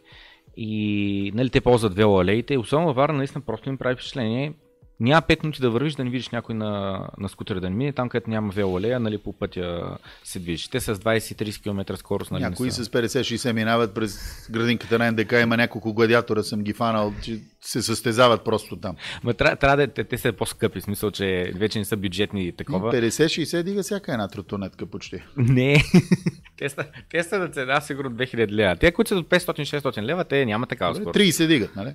Не знам, не знам, че Ето казвам, и повече от 30 дигат. Го смятах, че са по-скъпти, ако дига чак пак толкова много. Е, ако въпросът ви е ще ги оставим ли тротонетките, ще ги регулираме много сериозно. Okay. И който кара тротонетка, ще кара с каска. Ще е изкара все пак някакъв курс над определена възраст, за да има елементарно познаване на знаците. Okay. Не такова като за шофьорска книжка, но пред-пред подготвително. Аз съм взел а, книжка, значи започнах курс за мотопед на 14 години и на 16 си взех книжката за мотопед. И майка ми каза в последствие, разреших му да иде на този курс, защото знаех, че ще кара колата преди да стане на 18, за да има знания за правилата, поне да знае като я взима как нали, да кара. Сега, три нива може да има. На 14, като ти разрешим да я ползваш електрическа тротонетка, да изкараш елементарен курс. На 16, за да вземеш вече за 50 кубика и нагоре моторче, малко по-висока степен и накрая за да вземеш книжка, т.е. едно постепенно учене на тия неща, за да може подрастващото поколение да знае знаците, да ги разпознава и да ги спазва. А не да се ръга и да вика аз съм нерегулиран, аз ще се ръгам като всичките другите да правя каквото искам. И не може да сравняваме колездачите с тези с електрически тротонетки. Те са с много по-силна тяга и трябва да бъдат третирани от закона за моторните превозни средства, защото те са моторни превозни средства. Mm-hmm. Колкото и да дигат спънати 30 км. Mm-hmm. А, а като цяло велалей тематиката? Трябва да се правят там, където може. Аз харесвам модела в Копенхаген, който са абсолютно отделени, а не са смесени. А, има възможност а, да се направи по, а, тази, по това околовръстно влаково трасе в София, въз, нали, велоалея, която да се ползва за спорт, а за движение и за стигане до работа а, там, където може а не където се вижда в центъра на София и пречи на трафика. Смятам също така, че вече има тенденция и ако не се лъжа в Швейцария, забраниха електрическите тротонетки и са на път да въведат условия за забрана на електрически коли, когато има недостиг на енергия. Това как ви се струва? Вие сте дали тонове пари за някаква електрическа кола и ви казват, понеже в момента си затворихме мините и имаме недостиг на енергия, и за да не сложим хората на режим вкъщи, тия дето имат електрически коли няма да ги карат. Това е като в Гърция, дето казаха, четните номера този ден ще се карат, нечетните оне. И гърците си купиха по две коли, едната с единия номер, другата с други. Когато централизираш една система, винаги се намира някой отдолу да я бие и да направи нещо. Трябва да, да намериш начин да управляваш града в общ интерес на всички. Това е за електрическите тротонетки, което аз мисля. Добре. А, в Барселона бях лятото за един месец и просто там ми направи впечатление две неща. Едното е а, ти електрическите колелета. В смисъл, то, то така работи, няма газ, ами трябва ти да въртиш и ти като завъртиш леко и то подава вече и то газ и изведнъж първи път като се качиш е много странно, че аз леко въртя, пък то нали... Ето динамо да я се движиш. Да. И а, и мисля, беше там велоалеите са пълни с такива колелета. В смисъл, примерно на всеки три колелета такива има едно нормално, което е без нали, никакъв мотор. А, и на всеки, общо взето, на всеки човек с колело има и човек с а, скутер. Но те отново се движат по велоалеи и Барселона просто е пълна с велоалеи. Там са огромни булеварди, е стандарта. Вижте, Барс... извинявам се, Барселона е един от градовете от C40. C40 е една организация, която е за 40 най-големи града в света, които първи водят пилотните проекти за тези умни градове, да. 15 minutes cities или 20 minutes neighborhood. Нарочно mm-hmm. ги разминават, на по-малкото са дали повече минути, на по-голямото по-малко, okay. за да объркват хората. А, Барселона е един от тия градове. Mm-hmm. Тоест там тече дресировка на хората, да не карат коли, да карат електрически такива. Ами какво утре, като ви сложат а, а, дигитални ограничения на това тротонетката да се самоизключва, като минеш другия квартал? Mm-hmm. И момент, и другото нещо, което ми прави впечатление е, че на пътя, не на велолеите, скутери обаче от тези, които са двигател с вътрешно горене, а, колкото коли има, толкова, толкова скутери отпреди да, има. Да. Като нали има две отделни стоп линии. Една са... кола, един скутер, една кола, един скутер. Да, а, да като са две отделни стоп линии, в смисъл, че както са примерно пет реда коли, да. отпреди има наблъскани доста скутери да, с хора да, да, да. и поне 15 например на всеки един светофар човека се струпват с скутерите и след което те тръгват първи, нали? След това тръгват. И в Атина е подобно, и в Милано е подобно. Да, кажете, Но в България го няма. Това ми прави впечатление. Ами няма, пър, заради климата. Mm. Значи, говорим за градове, които са доста по-топли и зимата можеш с едно дебело яки да си караш скутърчето и нямаш никакъв проблем. Тесни градове, които нямат пропусквателност, особено, примерно, Рим, като навлезеш в uh, туристическия район, централния, там няма пропусквателност, всичко живо се движи с колкото по-малко е колата или превозно средство, толкова по-добре. А, тоест всичко е с спецификата на а, това нещо.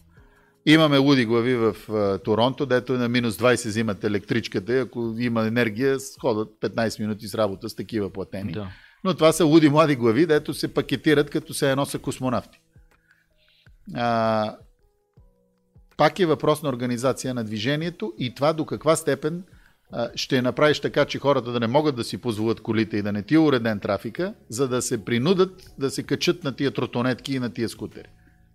Аз предпочитам да съм в хубава кола, луксозна, без да ме вали, без да ме пече и да съм с климатик, отколкото да се воза на един скутер, за да обикалям града.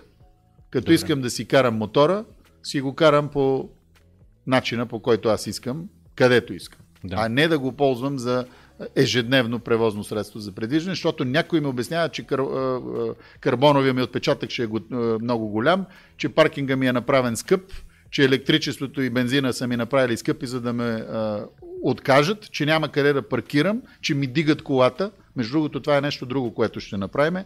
Ще премахнем всички мобилни камери в територията на София и ще направим така, че паяците да дигат само коли, които а, всъщност блокират трафик. Тоест някой така спрял, че блокирал трамвайна линия, да, този ще го дигаме. Другите просто ще бъдат санкционирани а, с високи глави. Mm-hmm, mm-hmm. Добре. А, и друго нещо изключително важно, на местата, които сметнеме, че е възможно, ще разрешиме карането на коли по трамвайните линии и най-важното нещо, ще разрешиме десен завой на червен сигнал. Защото това нещо облегчава натварването на въпросното кръстовище и е доказано в множество градове, особено в Америка, че работи. Така че хората да чуят внимателно как ще се отпуши града, ако ни управлява. Да.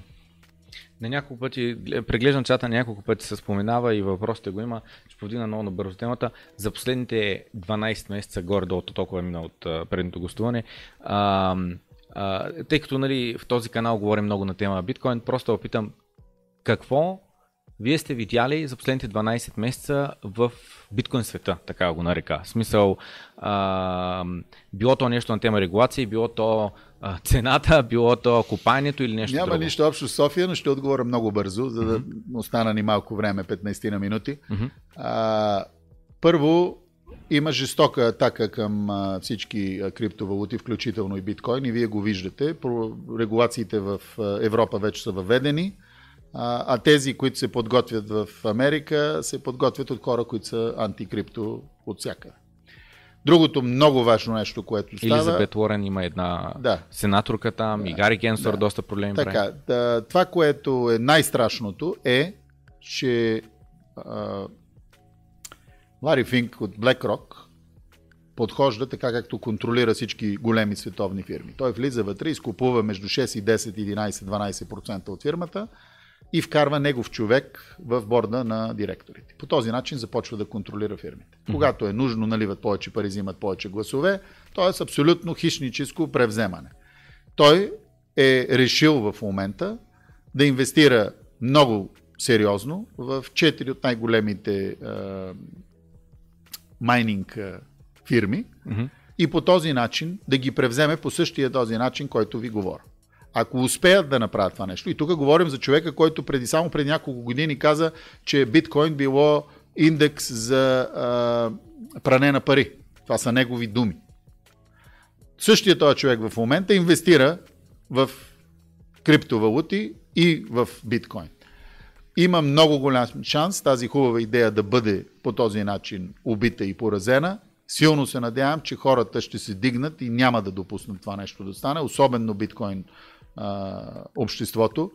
А, лошо е, че много малък процент а, от богатите хора на света притежават а, биткоин. Просто процента е в 2, в 3, в 7 от този сорт, нали, на, на фона на другите милиардери. А, и основното съсредоточаване, ако не се лъже, в 4 или 5 милиардера на биткоин концентрация. А, това отново поврежда идеята за децентрализацията. Аз не смятам, че Сатоши е човека, който измислил и направил всичко. Смятам, че това е една голяма група от хора, които са го направили. В един момент са се оплашили какво са направили и срещу какво се изправят. И затова са се скрили под предлога, че Сатоши го е направи, го е пуснал. А, най-важното нещо, но там отиваме пак в темата за създаването на парите, е този ограничен брой, който имаме. И смятам, че с всичкото това, което става в света, с войните, за които говорим, е, е важно хората да започнат много бързо да се образоват за криптовалутите, да, да имат леснота и разбиране за как да а, борават с електронни пари, да имат портфейли. Паралелно с това, тези, които имат възможност и могат да държат злато и сребро при себе си, за да може, когато се срутат фятните пари, да имат неща купени. По-малко да инвестират в борсите и в стоковете. И тук повтарям, това не са финансови съвети, които давам в момента. Казвам какво аз бих направил, ако трябва да ги върша тия работи, за да не ви спрат в YouTube да кажа, че даваме финансов съвет.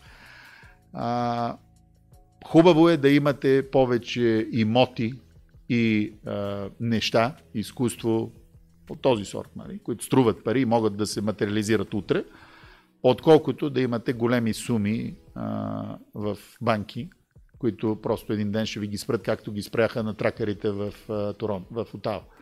Замразиха им банковите сметки и им прибраха парите. Да. И тук отиваме на, отново на CBDC-тата. DBC-та ние имаме от десетилетия. Това са дигитални банкови пари. CBDC-тата е новото, е съто. Съто е контрола, централизирания контрол. Ние трябва да бягаме от централизирания контрол и криптовалута и биткоина ни го дава това нещо. Връщам ви паралел в Китай. Китай не взима модела на Съветския съюз на една централна банка а казва, ще направим множество банки, за да може да го децентрализираме и да стигнем до всички краища, до последния човек, който иска да създава нещо, да иде при офицер от банката, служител в този затънтен регион и да обясни, слушай, в този район има охлюви, ще ги купая, трябват ми пари, ще ги пращаме ери къде си. Тоест този бизнес план може да бъде разбран само от местен банкер. Така се създават парите. А, тоест борбата е огромна в момента и от гледна точка на това, че много малко от политиците разбират криптовалутите, но за съжаление тези с многото пари бързо разбраха каква е силата и затова Лари Финк се опитва да а, обязди това, за което говорим в момента. Само за да съм сигурен, че хората ще разберат правилно, Лари Финк по какъв начин може да го обясти? Нали, той изкупува 5-6-8% С напечатаните фиатни пари без покритие mm-hmm. купува дялове във фирмите. Mm-hmm. Или миньори, изкупува миньори, въпросните борси. биткоини. Mm-hmm. След което ги контролира. Mm-hmm. Убиват децентрализацията. Mm-hmm. С измислени пари. Нямаш uh, proof of work. Mm-hmm. Свършил съм тая работа, получил съм го. Напечатал съм си изкуствени пари хартиени и без proof of work съм ти купил това, което ти си се трудил. Стойността на парите е подменена. Мисля, че тук го говорих това нещо. Ако аз днеска произвеждам сол, а вие сте ловец и ловите лисици, моето време, което съм произвел една турба сол, е 3 дена. Вашето време да фанете 3 лисици е 3 дена. Заменяме вашето време за моето време. Аз ви давам солта, вие ми давате лисиците. Стойността на това, което си вложил. В един момент, когато дадеш права на някой да печата пари, тя, което е станало с Федералния резерв и с Бретен Вудс и с издънката им да печатат пари, защото си абюзват, злоупотребяват с правата да печатат основната резервна валута, води до тези спекулации, които имаме и до инфлацията. Добре. Много е важно българите да почнат бързо, бързо, бързо да се образоват как това работи и да инвестират в него и да го движат и да го разбират. И съм сигурен, че ще се намери някой българско гениче да бие тия нещастници с напечатаните пари. Които да помогнат на българската държава, когато ние управляваме, за да не могат да ни с финансовите инструменти на Европейския съюз и на света да ни е, убиват. Както Урсула фон дер Лайн каза, ние имаме инструменти как да въздействаме върху е, Орбан и върху поляците. И те са финансови. Спираме им парите да ги видят какво правят тогава. Да. Добре. Добре. Ами, затваряме тази тема. Ако правилно само разбрах да обобща, има атака в Европа вече направена, в Съединените Американски щати. Нексо е беше един от първите, които бяха атакувани. Uh-huh. Не беше тук главният прокурор много активен и знаеш. Наредиха му да ги ударат. Uh-huh. Това е. В Америка все още се случват а, нещата. Лари Финк е един вълк в кожата на овца, който само се прави на невинен и неопасен. Не, той е нагъл и не се прави на овца. той си, той си, си, той си, си скефи, че е акула. Това е. Не, не, не, вижте, има, има и защо не залъгват. Да. Защо ви казват какво ще ви направят? А, е, хем са ви по-млади, хем са по-технически настроени на вашата аудитория, но ще ви го кажа, за да си отворите мисленето и да... Кармата идва с това, което си направил. Но кармата не носи тежеста на кармата, когато си казал на някой какво ще му направиш. Тоест, ако аз ти кажа, аз ще направя тебе роб, няма да нося кармата, ако те направя роб, като те отвлека от улицата и ти сложа оковите. Тоест, намаляват си негативната карма, казвайки на хората какво ще им направят. Добре.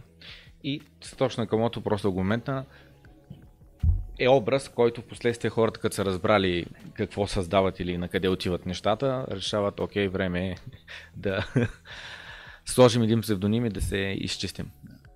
Добре. Ам, тъй като споменахме пак просто думата CBDC, а това е една от, как да кажа, сериозните заплахи не само за България, но точно това е, че България, аз начинът по който гледам едва ли не със сегашното управление, със сегашната система, без глас. Общо дето каквото решат на, на Запад в Европа, до някъде каквото решат в Америка, просто се налага и ни го приемаме. И Ако това... влезем в еврозоната, да, точно така. Пример ще дам, просто го дам, защото това са факти, това е, е една такава гореща тема, която малко се смята за конспирация, но това, което ще кажа е реалността. В Индия на Pfizer вакцината не е прият. Няма нито един индиец в Индия, който да е боцнат с Pfizer вакцината. И въпросът е защо? Защото две условия са имали от Индия, за да приемат вакцината. Едното е да им дадат да се я тестват сами. Pfizer отказват. И второто нещо е, че Pfizer изискват легална, легален имунитет. С други думи, ако има някакви сайт ефекти, нямате право да насъдите. То е в документите на, на Pfizer, което е подписваш, че каквото ти се случи, не можеш да ги съдиш за това. Това и е като а, американската армия и защо американската армия не е в съда за международните там права в а, Страсбург, това къде. А, те искат, а, значи, а, не може да съдиш американски войник за военнопрестъпления в друга държава. Това е същото. Давам ти нещо и ти подписваш, че не можеш да ме съдиш, ако ти се случи нещо. Ми естествено, кой нормален човек ще го направи? Но точно така, че в Индия не са се съгласили. В заради Индия това има много умни хора, които управляват държавата Докато много България... добре. Те са първата и най-голямата демокрация, изнесена от Англия в света. Са най-голямата демокрация в света. Най-много са там хората, които вярват в демокрацията. Докато България ние искаме ли сме на место Имаме ниво... компрадори, които видяхте какво стана. Аз не знам още как не са подгонили мъжа на Урсула фон дер Лайен за тия вътрешни търговии с ваксините, но рано или късно и това ще стане, като слезе от поста си. Да идаме на София, че имаме много малко Добре, минути. Финални думи за София, връщаме се. Добре. А, доста неща ви разказах. Едно от другите неща, които а, искаме да направим е да сложиме тунел, който да започва от Боливард България, да минава под Витуша и да излиза към Струма. Okay. Магистрала Струма. По този начин целият трафик от Благоевград, извинявам се, от Перник, ще може спокойно и изнасяйки новият административен център в новата част на София, той ще може през Люлин магистралата да ходи, а не да влиза през Владая. а другото Владая ще си стане хубав жилищен регион, не с тежкия трафик, който имат. Излизането към Гърция и към Сандански ще е много по-лесно. Ще отвори възможността на Витуша да а, се зас... там където е яката от Боснек, Чуй Петлово, Делта Хил, да се развие като а, хубави вили за хора, а не нагъчкани блокчета. А, ще даде достъп до а, Витуша да се пуснат писти от двете страни и съвсем тук го казвам директно да го чуят всичките от зеления рекет, така наречения green рекет, всякакви спасители на София и зелени измислени рекетьори. Как може в Швейцария и в Австрия планините да са опасани целите с лифтове, ние не можем да го направим тук, заради техния рекет. Това няма да се допусне, т.е. искаме Витоше да го направим световен ски център, защото ние сме единствената столица в света, която е в такава близост до планина с такова надморско равнище, където да можеш да провеждаш а, световни и олимпийски ски състезания, защото надморското ниво ни е такова, а сме само на 20 минути, дори по-малко. Ако пътя е направен като хората, 15-16 минути можеш да се качиш отдолу догоре. тоест Витуша трябва да се иземе от 12-те институции, които я управляват и да премине изцяло към Софийска община – а, както преди малко пропуснах и а, полицията трябва да стане като в света метрополис, т.е. полиция на града, която да е подвластна на кмета на града, за да може да отговаря той, а не някой друг. т.е. това са други важни неща, които искаме да направим. Призовавам хората, ако не им се четат 60 страници текст в платформата, то е 37 урдовски страници, а, имам едно видео, в канала на Пряка демокрация. Аз ги наричам белите видеа. Там говоря на бял фон с бяла риза без вратовръзка, затова ги наричам белите видеа. Тя ги правя за всеки избори нови. Там за около 22 минути, не около, а точно за 22 минути, изкарвам 40 неща, които хората могат да се запознаят. А, няма да се направя на скромен и да кажа излезте и гласувайте, без значение за кой. Напротив, казвам ви гласувайте за нас за да можем да започнем от тук поправката и изваждането на страната от блатото, в което сме вкарани от досегашните управляващи. Бюлетината е номер 16 и за кмет, и за общински съветник. Супер. Ами, надявам се на всички хора, които са отделили 2 часа, а, да им е бил интересен на първо място, на второ място полезен, на трето място а, как да кажа, аз съм сигурен, че е бил информативен, така че това няма да го слагам.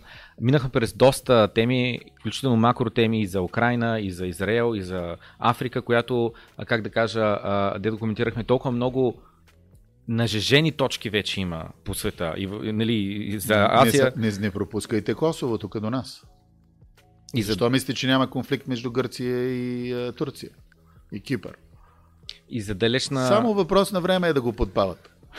Азия, а, да, света става една лудница, един хаос, а, където дали е по дизайн, дали е някой отгоре дърпа конците и е, цели нещо. А, има, съвсем скоро прочетах една, един израз, много ми хареса. Във войните, нали, той е на английски е, е игра на думи, а не печели right, който е прав, ами, а, ами who's left, той е който, който остане. Който остане, да. И а, в, такива, в такива времена живеем, че а, има шанс да са ключови и както сега говорим за Втората световна война, след още 50 години да говорят за 2020 какво се е случило, какви решения са били вземани, така че без съмнение кой ни е управника става все по-важно. Така че хората да си използват и, възможността. Извинявам се, че пак гласа. ви така е, допълвам. Mm-hmm. Нека гледат биографиите. Mm-hmm. Да видят от колко години съм зарезал и бизнеса, и консултантската дейност и се занимавам с това, което правя и то по най-професионалния начин, mm-hmm. с допълнителни образования. Mm-hmm. Как не се отказваме и как се бориме, за да стане. Добре. И да гледат тия другите, де са инсталираните актьори, които аз наричам, де трябва да свършат някаква работа и да изчезнат после като заместник министрите подписва. Гарантирано му е, че няма го вкарат в затвора, защото управляват прокуратурата. Изкарва един мандат и изчезва. Нещо да чувате за Влади Горанов в момента?